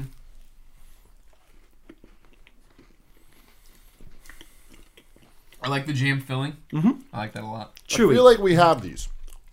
They're not have- called Jammy you Dodgers. have something though. similar. I don't remember what it's called though. Do you guys? There's kind of a raspberry filled sandwich Mm-hmm. cookie that you can get. Looks like a generic thing. That is what I when I can't get jammy Dodgers, I'll get those, but they're Mm-hmm. not the same. I feel like the, those are the ones that come in that bundle of other cookies. Oh, know, like the No. The tin. yeah, yeah, yeah, yeah. Fuck those tins. Am I wrong? Those tins, tins are bad, yeah. Horrible. I don't know if these are in that. Like pirouettes. These are similar though. Like, Greg, what's like the Pepperidge verdict? Farm. It's good. Yeah? it's not better than an Oreo. All right, let's not. I mean, it's I'm good. gonna be very interested to see if I can if any of these are gonna I believe it. I believe blow away one- your perspective on Oreos. We'll see. I really We'll like see. it. You're a fan? I like it so much that I want more. You like just Well, I'm like, gonna leave. I'm gonna leave the rest of the. He's packet got with a you. lot of stuff in I that just- bag. whatever I'm you gonna- want. Yeah. that's the only reason I'm not eating Pa- this. pace yourself. Okay, It's okay. a marathon, not a sprint. Colin, what, what do you think? It's good. I had the same memory that I feel like the the jelly filled cookies. The, bu- Mm. the buttery cookie with Yeah. the jelly. Yeah, yeah, yeah, yeah, that's what I'm thinking of. Yeah. This All is right. chewier than that, and I Very like It's like, it. it's like a Let's try Pepperidge Farm something else. thing. Let's try something else. Okay, so Pirouettes. The Pepperidge Farm. this is a, this is another staple. This is a classic. Okay. This is the Cadbury's chocolate digestive. Okay. My wife What loves the hell? those. Now, Why would you? That has the, a horrible name. The other a one dig- Oh, had such a now, great first- okay, divisive. so di- for so we don't name foods very well. I'll, I'll give you that. Jammy Dodgers is amazing. Freaking- A digestive. The Jammy Dodgers? That's a great I, name. yes, Jammy Dodgers is fantastic. Um, a, di- a digestive biscuit sounds like something they would give you in hospital. Yeah. Yeah. But the Or were you really digestive, bound up? it's essentially a, a graham cracker biscuit, but Oh, with, okay. but with chocolate on top. So I'll take that Ah, one, okay. and then you guys are free to. Excited about I this. hear- I'm gonna About I'm, the- I'm gonna pass on this one because I don't eat chocolate. So Oh, that- yeah, okay. sorry. I hear a lot don't- about. I, hear a lot about. You may have the- to pass on a few of these. That's that's okay. 'Cause some- Ca- Cad- thank you. Cadbury's doing a whole bunch of interesting stuff over there. N- Here, not so much. They just make the eggs. But I know they got an Oreo Cadbury chocolate bar. Everybody's house me out from over there. That one these sneaks are- up on you. That's good. and these are actual, not the bullshit Cadbury's that's made brewed, that made under license from on Hershey here. This is these are actually imported from England. These are legit. I like how he talks like Colin does about Long Island and how like things from New York, where it's just like fuck everything else. This is the shit. Y'all some fake motherfuckers. Greg, how did that one sitting with you? These are delicious. Thank I'm, you. I'm a big fan of chocolate covered graham crackers. I like that this is softer than your normal. It's not graham quite cracker. a graham cracker. Exactly. It's softer than graham cracker. You need But it's more. the closest analog that I have for it. It tastes more like a cracker because it's a little savory. It's kind of crazy. Those are very Moorish. And if you like those, you are going to love what I have for you in a moment. I like those. I'm excited about the next I'm one. not a big fan of this one. really? Really? No, Yeah. really? I like the it. first one was a lot better. Kind of contrarian view there on the Mm. chocolate yeah. digestive. All right. What don't you like about it? This is Too you, rye. y'all- It's got, it's got What too Nick's much. saying. Too much of Okay, a rye. Too now- much no, of it tastes like cracker. These Yeah. are not as well known, but I grew up on these, and most English people do know them. These are called Viscount biscuits, which is a you very are English, you are really bad at naming food. very very English. Lions biscuits Viscount. they all sound like um, pharmaceuticals, like Now- something that you would buy to like keep, like Solve keep a from problem. brain hemorrhaging. These are essentially Whoa. minty. Mint, they're minty oh, I chocolate fucking cookies. love mint. I'm excited and- about these. They're very fancy because as you can see, they're individually wrapped. Individually So they're like the, wrapped. they're like the poor man's like York peppermint peppermint, patties. patty. Colin, unfortunately, this is chocolate again. No, I don't think okay. they're Don't- poor. don't apologize. I, I your appreciate it. peppermint patty doesn't come wrapped up like No. this. It does when you does. buy them individually. This has also got like cookie All right. biscuit in there as well, but like a mint flavor, and it's all wrapped in chocolate. I'm getting ready for this one. I think you're gonna like this one. I do. Mm. I do. Here's what. Mm. All right. No. When I bite into a Viscount cookie, Oh, Here- here's why. I, Lions. oh, when, I, when I bite That's in, exactly how an American would say. Y'all got some of them Viscount cookies? Can I get one of the vice counts? Here's why I like these, And Gary. I know that you're new to this country, so I will, I will, I will school you on uh, a small phenomenon that is currently happening right now. Do you have something similar to this? that Mm-hmm. I We have don't know something similar to about? this, but Okay. it only occurs once a year, and I'll give oh, Ghost of Thin Mints. the Thin Mint Girl Scout cookie. Those Mm-hmm. That's things like a, are this so. is like a fat mint though. this is a fat, but Yeah, it's you're getting but more it's for your dollar. it's like they took the Thin Mint and just inflated it a little bit without adding more density, which is what I like. but It's there's a lot fewer lighter. cookies, so than- that's like kind of two Thin Mints in one. But you get Well, no, that's fewer what I was of saying. them in a It, packet. it feels lighter, so you can eat more of them. I, li- I actually Greg prefer going back this. for to the seconds Thin on Mint. this? No, It's no, no. not I bad at want all. to make sure I give it a. Because I'm trying to make the, you know. When I bite into a Lion's biscuit Viscount cookie, I get the sensation I'm skiing out of bounds. Oh my god, I'm bound up. I ate too much cheese. Try one of these Cadbury digestives. They're healthy, It'll make you shit your pants. good tasting, and good Greg, for what's the you. verdict on the on the Viscount biscuit? Those are amazing. They're good. yeah. They're nothing out of this world. I think Thin Mint's right in there with you. I'm with them. Thicker Thin So Mint. but, far, the like, lighter. digestive is the only Di- thing that you feel is up on the Oreo level. Is that what well, you're saying? see, that's where we're getting. That's hard to say. I'll put that. I- I'll, I'll I put that on think Oreo. Jolly Dodgers. Jolly, Jolly Jolly Dodgers. That's the only way you can make that name more English is to call them Jolly Dodgers. That was a legit F up. Jolly Dodgers. the Jammy That's, Dodgers. that's just what they have to be called now. Jammy Dodgers are sub Oreo. I think both Okay. of these are above Are on Oreo. above Oreo. yeah, they're a Okay. higher quality. Okay. I'm not. I'm not gonna come in here and be right. foolish. Okay. Yeah, let's these- move, these let's are the move- let's expensive move on. ones. Let's move on to the next one. Yeah, we You're can't gonna all lo- make three You're pounds gonna love an this hour. one as well because this is another. Yeah, this we is can with another these. great example of innovation in English biscuit naming. Okay. And the reason why I brought these up now, this has all been done in a very specially curated order. You liked the chocolate digestive. What happened was several years ago in England, as a society, we basically said the chocolate Cadbury's chocolate digestive is fantastic, but how can we do better? Like, are we satisfied? Sure. Can we go to the next level? So it's like the double stuff for Oreos. And we all, you know, the same way that we all got together to defeat Hitler in World War II, Yeah. and you know, we got through the Great Recession, and we did all that stuff. We pulled through, and we came up. We did, did what was basically thought of as the impossible: create a You one-upped biscuit it. that is like a chocolate digestive, and yet superior to it. And it was done. And it's called the hobnob. so this is a McVi- the McVitie's hobnobs. Now, these originally, so uh, to do it evolution, the original digestive didn't have the chocolate on top. It was just the graham cracker part. Sure. And then we added the chocolate. Same with the hobnob. Originally was just the cracker part, the biscuit part, and then we added It was the just the chocolate on hob, top. and then the knob came later. Now, so just to kind of prime you on this, this is like a chocolate digestive, but instead of the graham cracker, it's more of a OT, oatmeal kind of OT Okay. Mm. biscuit. Okay. But really, but more, I think, more substantial.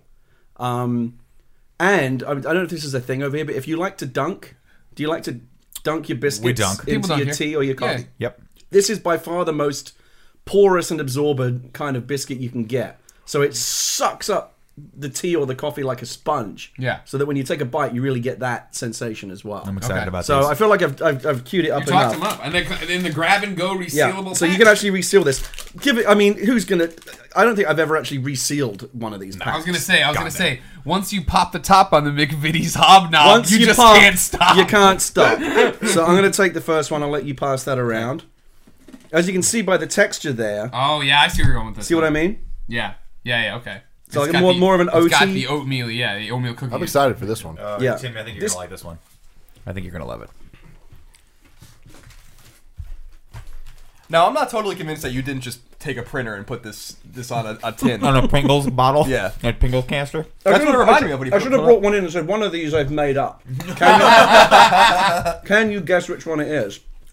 the Jolly Dodger.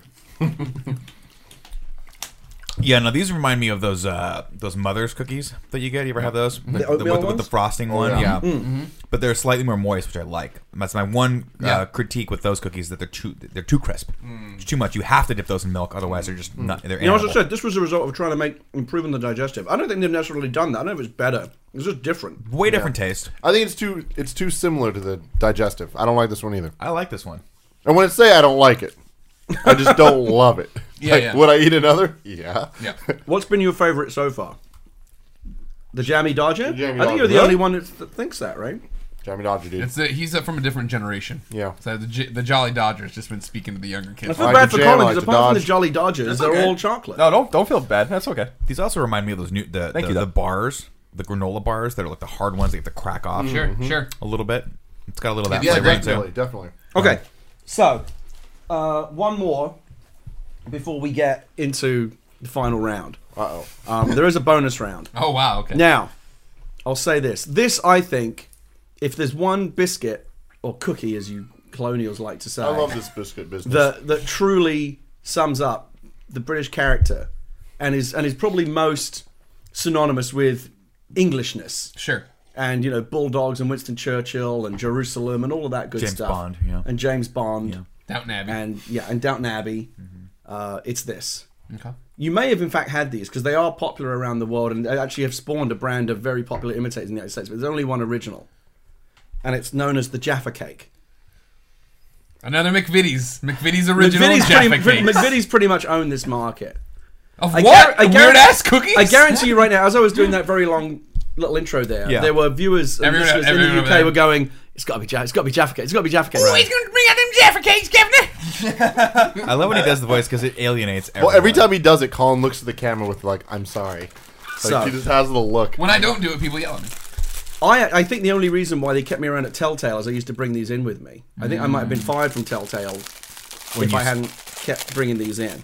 Now, Oh, Jaffa cakes. so this is kind of a spongy biscuit on the bottom with an orangey um, Mm-hmm. Okay, so not a gin- Jelly. I, I thought originally it was gonna be a ginger snap. and but chocolate it's- on top. No, this orange. this is my of all of these. This is This- the favorite. if I'm if I'm doing the desert island thing, which of these do you want to be stranded on a desert island with? You're going Jaffa cakes. Oh, every Mm. time. I think these are sublime.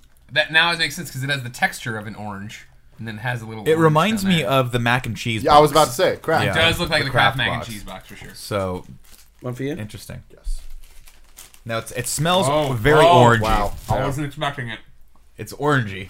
It's like I imagine this is what it was like when Neil Armstrong stepped on the moon. Wow. Like, whoa, not the texture I was Yeah, expecting. exactly. Texture's the first. There's a reason why I saved this one for last. Holy wow, that's unique. It's the spongy undercoat. Now, Greg, you're doing something very interesting, which is actually eating it upside down, See, I did the same which thing. many Part of the people problem. like to do because you actually get a different texture experience that Hmm. way. Yeah, Jaffa cakes are real good. Yeah. Then Jaffa my- cakes remind it, right now eating a Jaffa cake. I I now know these have been around a long time. oh yeah. Snackwell's motherfucking ripped these people off on how their cookie texture. Well, was. so there is there's a thing called Pims that they have these. I think they're called like orange sponge things or whatever. Um, and they're really they're American clones. America's so good at they're basically making grey things. Hmm. market rip-offs of Jaffa cakes. I've tried them. They're all right. They'll do in a pinch, but they're not the original. Now, have you See, this is tri- the only one I went back for a second one. Have you tried the all chocolate snack wells? Because they have the same consistency. Interesting. Yeah, but they're all chocolate. They're more of a sponge cake too. Mm. Does David? A second question. Does David Jaffe know they they named that's what I a thought cookie too. after him because he should sue? He'd them be re- yeah, he for the will rights be. to I'm that. sure he's already drawn up paper. Now, Right. I- I'm just curious, real quick, to, to jump in. Are these these sizes right? These this size, The these package sizes- sizing? Yeah, Yeah. Is this the standard size when you go to buy? Cookies, Yeah, can you- so you know when you get when you buy like Chips Ahoy and they come in like a massive tray Right. or like Oreos. No, this is basically this. this I was is- gonna say. Oh wow. you can get the jumbo size, but this is the standard size. I was gonna say because that's how you know that they're not American, Right. Because there's not enough for you to gain Gorgon. five pounds. Oh, I See, mean, that's I'm funny. sure there is if you eat the whole packet, but yeah. Because my gut instinct, I thought that these were just. I thought he bought him at the airport, like normal- a travel size. Yeah. yeah, travel size. You're getting on a road trip. You need. God bless America. Now, there's a lot of other things I would have liked to have brought, but my s- the ability, the selection was limited. Um, th- that that's it for the sweets round. I- Oh, okay. So between the jammy Dodgers and the, I would say the Viscounts are kind of more of a fringe thing, but jammy Dodgers, the digestives, the hobnobs, and particularly the Jaffa cakes are kind of like the, the staples of English biscuit Sure. biscuit based snacking. So Okay. and now you've now you've experienced them all. I think like on a date, like eh, like I'm talking about everyday Oreos. Hobnobs would be an everyday cookie. Okay. Jaffa cakes would be Jaffa Spe- gasm. special occasion. But yeah. They're I mean, not it's cookies special. though, Greg. They're Odie Knobbly biscuits. Odie Nobly. See, now this Odie. this makes space, sense to me because Knobbly space biscuits. When I- Knobbly is the best adjective I think I've ever heard in my life. when I think biscuit, I do think about something that could potentially be sweet and savory at the same time. So w- tasting these now, it kind of ma- I've always heard that that, that term thrown around in the UK. I mean, I could have called them cookies if that had kind Right. of helped you psychologically, but they no, are- but that but that makes more sense because it's a different taste in a You're cookie. making us understand your people. it's it's Right. like I said. w- again, these are biting the into ways those, of my people. Mm. It's there's a lot more complexity to these cookies than I would have originally imagined. With American cookies, it's literally how much sugar can we cram in one small square inch, And then how many much- of those can we put in one package? Yeah, can there be five rows of them? And can one day, God bless when this we country. put out this product, can a big guy named Greg Miller review them for Yeah. us and make just a complete mockery of it? Yeah. Um, I was just gonna say it's just hard to believe that we have a better understanding of the UK now than we did, considering Greg's deep understanding of British culture. Yeah. well, no, but Um, that only that only uh, goes as far as the dialect, which Oh, he okay. is a master of. Right, I heard that. But once you have the dialect, you can say whatever you want about the country to make sense. And that makes sense. Oh, Governor, England sure was a pretty place in 1800. Oh, I tell you what, we sure did have some bricks. And you're like, oh, bricks in the 1800. It They makes did. sense. They probably did make a lot of Check things. And it out that of is bricks. where they get. That's where they get the shorthand of Brits. You're making Gary cringe. no, it's just I got a migraine coming on. It's fine. um, so that's so that's that. Um, I'm glad you enjoyed them. Greg, did you have an overall favorite? Hobnobs is an everyday cookie. Right. Jaffa cakes when I'm when I'm feeling, you're actually- when I when I have company over. Okay. What was your favorite? I'm going with, is it pronounced Viscount? Viscount. Yeah, I'm going with You the like the Viscount. Viscount? I love those. Those are those blew, blew me away. I'm sticking with the Jammy Dodgers, man. They're and, good. and by default, Jammy Dodger. Jammy Just one out of one, yeah. But the, I like the jammy dot. I like the I like the jelly and, and a biscuit. Well, I'm glad there wasn't. I'm glad like if you'd have rejected the Jaffa cakes, I would have been appalled. You Like would just yeah, you that's like never speak rejecting. to us That, again. that'd be like rejecting my entire culture. they they are unique. I don't know that I would if I saw those on a plate, I would definitely go in for a couple other ones. And the before irony those. is actually, like I said, in- if you go, if you walk into like a like a Safeway or whatever, Mm-hmm. this is the Jaffa cake is the one you can actually find the closer closest analog for in the United States. what do they call it? They're called Pims, Oh, you said that. I'm sorry. uh, but they're not. Pims actually does a whole range of cookies, but those like orangey sponge cookies, Gotcha. they have a, a version of those. I can't remember what they call them, but they're not like again, it's like methadone. Right, it's you like- want heroin. Yeah, you want you, want- you want the actual heroin. But if you can't get it, the methadone will scratch the itch whatever. for Yeah, you yeah, whatever. I'll right appreciate now that. as a special bonus round. Yeah. Oh, and we kind of did this wrong. These are things that I am proud to say are British. Sure. And I happily, like, if an alien race landed and said, "Show me the worth of your culture. Why should we spare you?" These are the things I would show them. You just hold up the Jaffa cake. What I would ask them, what I would deliberately be like trying to not show them, because it probably would result in the destruction of our species, is what a, a food item that England is more notorious for, infamous for. Fish and So- chips. This is called, and I've reached it, got it down here. This is called a pot noodle. Uh-oh. Wow. I didn't even. You I are didn't- going to try this, Greg. Of course, you you're a Now. guest in my home. Now, a pot noodle It looks is like basically you have the cup noodles, right? The ramen Yeah. cup noodles, yeah. and you pour the hot water in, and you put Yeah. a little p- flavor packet, and you mush them up, and you eat them.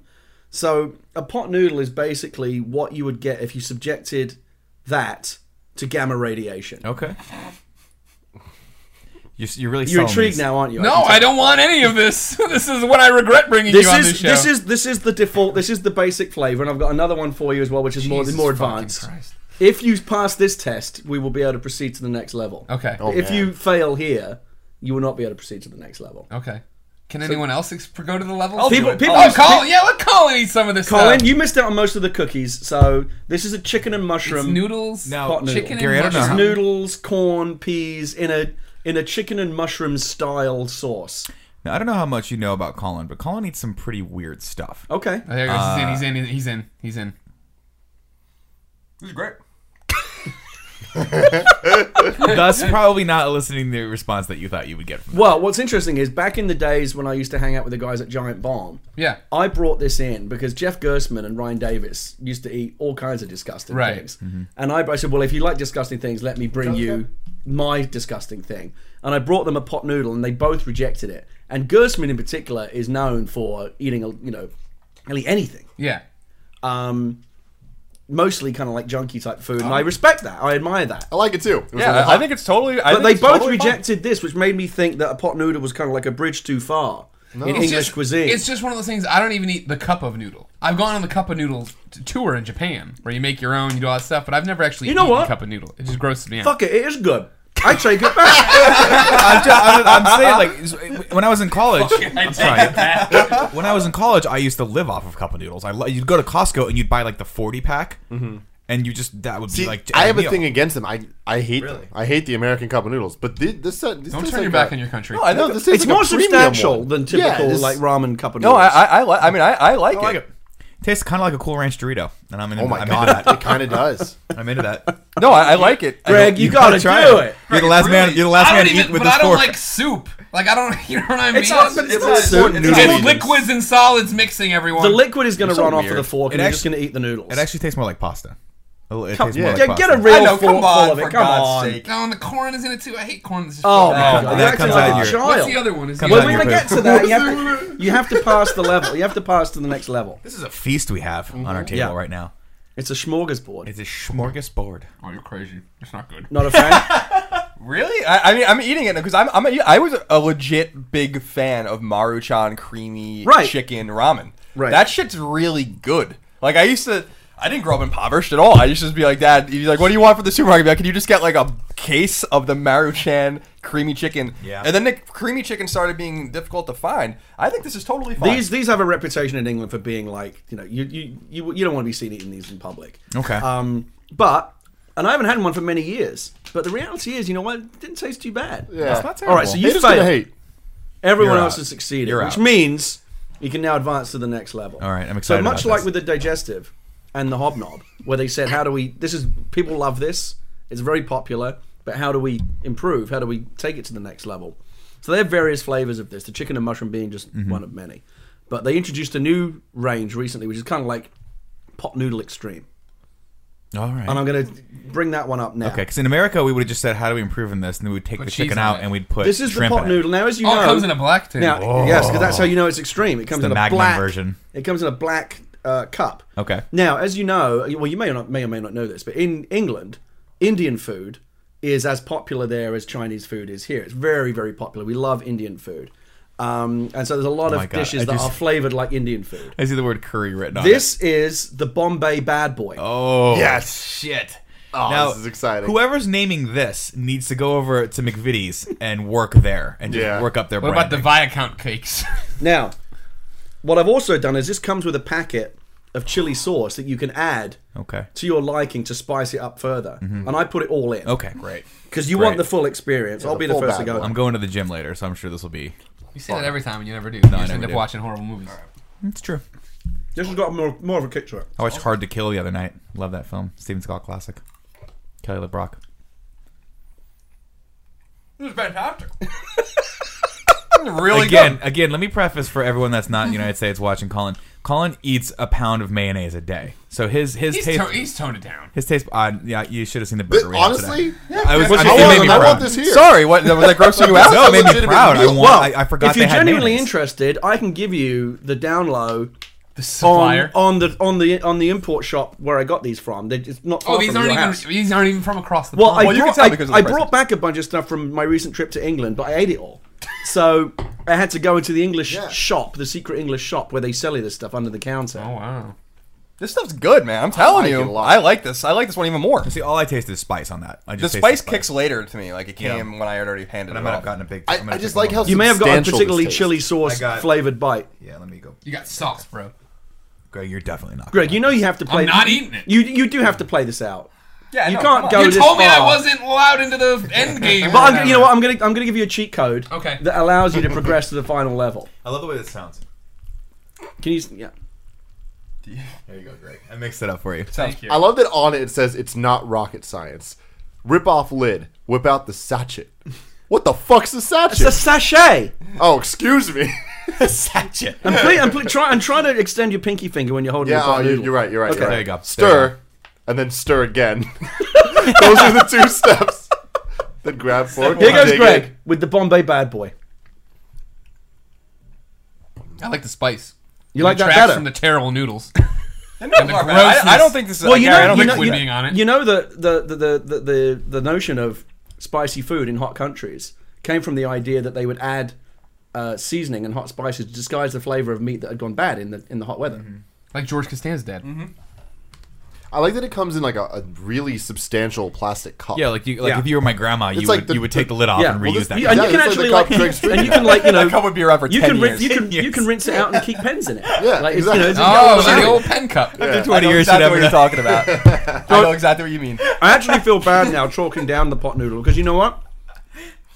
Pretty, I think it's actually pretty damn good. It's a damn good noodle. That was a great way to end end the taste test. I think. yeah. It was, yeah. So even you at the last there kind of came back around a little bit. On Oh, the I pot would noodle. never fucking eat this. You would, I would, ne- I would bomb the grocery store these are sold at. But My God. I mean, it's just my own, my own problems, my own phobias Okay. of, of wet. Well, food. maybe next Oh my time God. if I if I come back again, maybe I'll bring an another selection of things. just be don't fun. bring in more noodles. So this tells you how much energy that it can gives you? contains. Yeah. yeah.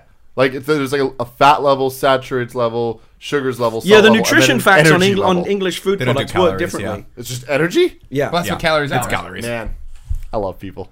That's awesome. It's it's measured in calories. But it's just called energy. It's just They just different. say it's just like energy. oh, it's not calories. It's energy. You So can get that energy. pot, just so you understand, so that is 433 calories, 16 grams of fat, uh, 8 grams of saturated fat, 4 grams of sugar, and 2 grams of salt. So, fuck all in with it. all, really. Damn good. Pretty damn nutritious. yes, exactly. Today was a I don't know good if day. Oh, that's what you want to read out of that information. they Not just rocket gave you. science. Ladies and gentlemen, I'm glad. I'm glad you uh, you tried. You broadened your horizons today. I did something all right. I did something. We'll see how it pays off. In And the I'm end happy here. to leave all of this. The cookies for sure. Excuse me. Bless you. I'll leave. I'll leave the um, the uh, remainder of the cookies here for you to enjoy at your leisure. you can take the pot of noodles with you. These too. aren't bad. I I may may just just eat them 46 before I leave. calories. 46 calories in these. That's not terrible. The Java cakes? well, yeah, if you eat one of them, but that's You never eat going to one. happen. And the entire packet's probably like 4,000, but that's okay. It's not bad. It's per that's per 100 grams. I don't know how you measure things by per 100 grams. I'm like, well, this is 50 grams. The one, two, three for healthy balance. One, eat healthily. Two, keep active. Three, enjoy the taste. Wow. I don't know if three is necessarily recommended by the, uh, by the FDA. They have in England. They've they've they've they've got a lot more, and I wish they would do it here as well. They've got much more strict about um, the way that they label the nutrition. They have in, they have in the UK now. Well, they're just trying to introduce it. I've seen it on a bunch of products. What they call a traffic light system, which is just very simple. If it's green, it's healthy. If it's yellow, eh. If it's red, That's probably shouldn't be eating it. right. And has it made a difference in what people consume? I doubt it. But they're trying to make it easier for people to kind of make sensible choices. I hope they never have to implement that here because all ta- every Taco Bell would be painted red. I don't really inside. understand the point of it. Like, are you really going to pick up a box of Jaffa cakes and go, "Oh wait, these aren't good for me"? They've got I should- oranges in 'em. They, I, I, they seem like they would be until I saw the red light. But I- now I should probably put them back. Yeah, I'll go for carrots instead. Those those are orange, so that's some sort of combination. of probably be yellow and green. red. They would be green. know you're making- How do you you're put a making a sticker on joke, those? obviously, about the uh, It was a colours. shitty Yeah, joke yeah, to begin with. Sorry, it's been long in the day. Ladies and gentlemen, that's another episode of the Game Over Greggy Show. Each and every week, four, sometimes five best friends gather on this table, each bringing a random topic of discussion for your amusement. If you like that, go support us on patreon.com slash kind of funny. You get the episodes early each and every Friday. If you don't have any money to give us, no big deal. You go to youtube.com slash kind of funny. You get it topic by topic, day by day, until the entire episode posts for free on Friday on MP3 services and video services like YouTube. Yes. Is the word dwell? Yes. You got it. That's Damn it. awesome. Fuck yeah. Now, I, forgot about that. did you did you go away and Google it during one of the No. breaks? No, Okay, no, no. all right. I just I saw him react. Yeah. and I thought I screwed up something. you said I don't know what you said, but something just hit. Yes, correct. Dwarf, There you go. dwindle, and dwell. I was are taking- the What's the three- other one? Dwindle, dwell, Dwe- and dwell, dwindle, and dwarf are the three words in Dwarf. English. I had language. written them Those down together. on my little notepad trying to fill it in. God damn it, I wanted well to done. get that. Yes. Very well done, Jesus. Uh, don't dwell on it, guys. It'll dwindle away. Gary Witta. How about this one? What's the only word in the English language that has three instances of the same letter being repeated twice, three times in a row? Mississippi. Proper noun. It is a proper noun. I didn't even know if I understood that question. Okay, Say so that you- one more two, time. two of one letter, Right. followed immediately by two of another letter, followed immediately by two of another letter, all in the same word, without any breaks E in D to D. between. Hard fart. Uh, Tatanka, which is the uh, Cherokee word for bull, as we- as we learned. So, in- so not an Dance English with word. words. means so, buffalo. so not, buffalo. English was it buffalo? word. Yeah. Now I know that. That's- I want that's you to know where's that my I Dancing know that it Wolves means jokes Buffalo go. from the WWE song on the uh, album uh, based on wrestlers, where Tatanka had his own song. That's where you get your Native American That's where I get all my heritage information. from. That's where I get all from my the, the information. World Wrestling Right. Federation. What is what is? Now what I is- wanna know what- yeah. What is it? Oh, Bookkeeper. Bookkeeper. Um, Oh, Interesting. yeah. Double O, double K, double E. Wow. we keep learning things today. Yeah. What word is spelled S T O P? Is there a, is there a Stop. hidden message there? What do you What do you do at a traffic light that's Stop. green? Go. Go. What? Damn it! I fucked up. Yeah, you screwed up. You got you got to do it. I was like, Were what you do do- going what do somewhere with that? It was supposed to be what do you do at a green light, and then you, you also say stop because you were just thinking stop. Oh. I fucked up. I fucked up, Oh, I guys. see. I fucked Happens up. to the pure one. Gary, thank you so much for coming. Oh, by. thank you for Yeah, having thank you. me. It was Your great. book Abomination is buried under biscuits right now. It's buried under Jammy biscuits, Dodgers. but we do have a Good place copy to that be. you guys are going to give away. You can go to inkshares.com, I N K S H A R E S. The book is fully funded, but you can still get a signed copy. All right. If you go there, and you get a digital copy, an ebook thrown in for free Whoa. by Grabthar's Hammer. What a savings! Uh, don't forget to sign that one before you leave. We're I giving it absolutely away will. in the comments. Hashtag touch my knee, Gary. We'll randomly pick somebody. Basically, if you put any hashtag, we're gonna pick it because I, I'm I don't know if I haven't changed the I hashtag think throughout you this did. episode. I'm pretty Why sure is I he did. touching your knee now? I, that's why I think the audience. I thought it was like a call from the comments that they wanted touch my knee, Gary. I know it ended in Gary. What do you think it was? Touched my knee, Gary. Like, yeah, come on, Tim, get get real. Hashtag touched by an angel. Whoever does that's gonna win for sure. Yeah. Mm. Uh, you can go. oh, So let's run down more of your plugs. Abomination, inkshares.com. yes. Right now, you can go get that. Oliver, coming from Image That's Comics. coming from Image Comics sometime in the summer. I think at Comic Con we'll probably do something. this independent Star Wars film you worked on. Yes. It's a coming next year. Next December, yes, December 2016, you'll be able to go see that. What what promotion can we say about the the other show that I did? Oh, well, yes, because you and I collaborated on a project Right? recently. Yeah. What can we Um, say about that though? So, um, so I came up with it. I, I'm not allowed to say it yet, but soon. Yes. Um, actually, I'm, I'm the executive producer. I can say whatever the fuck I. I was like. gonna say, I I'm think you choosing did not. I about was it. choosing not to say it. Um, Um, so I came up with an idea for a web comedy show, Uh-huh. which uh, we desperately. The idea for it was so weak that the only way to salvage it was by having like really top tier talent. So of course I called Miller and said, "Come in." Said and, all like, the top tier that come in talent. and Is save that this after train no wreck one of else a picked up the show. phone? And you came in and um, it was interesting because I wasn't there the day that you filmed your bit. Yeah. Because I busted my ankle. And but I, te- I remember texting you saying, "How did it go?" And you wrote back to me, "I was by far the best thing on the show." That's true. Which I'm, you know, perfectly willing to believe. Yeah. He says that Look a for lot that show about soon. I'll be tweeting everything. about it. We'll yeah, talk there'll, about it there'll be here. some. I think it's South by Southwest, so about a month from now, Mm-hmm. that the first episode of that is going to be debuting. And there is, it's not you because we've already said that there is a cameo episode in the a cameo appearance in for, in the first episode, which is absolutely astonishing. I know it it is, is. going to tear the internet apart when people see what what we have. You know what it is. but Yeah. you have to be quiet about it. I'm not gonna say anything. Okay. I'm not the executive. but it, it's producer. it's cool, right? yeah, it's real cool. Okay, good. All right. That's it. Gary, it's been a pleasure hanging out with you. Thank. I'm, I love it. I'll come back anytime. Oh, thank you. Boys, thank you for your time. And of course, ladies and gentlemen, until next time, it's been our pleasure to serve you. Was that Galaxy Quest? Did you make a Galaxy Quest? yeah, reference? Galaxy Quest. That was amazing. Thank you. That took me a second.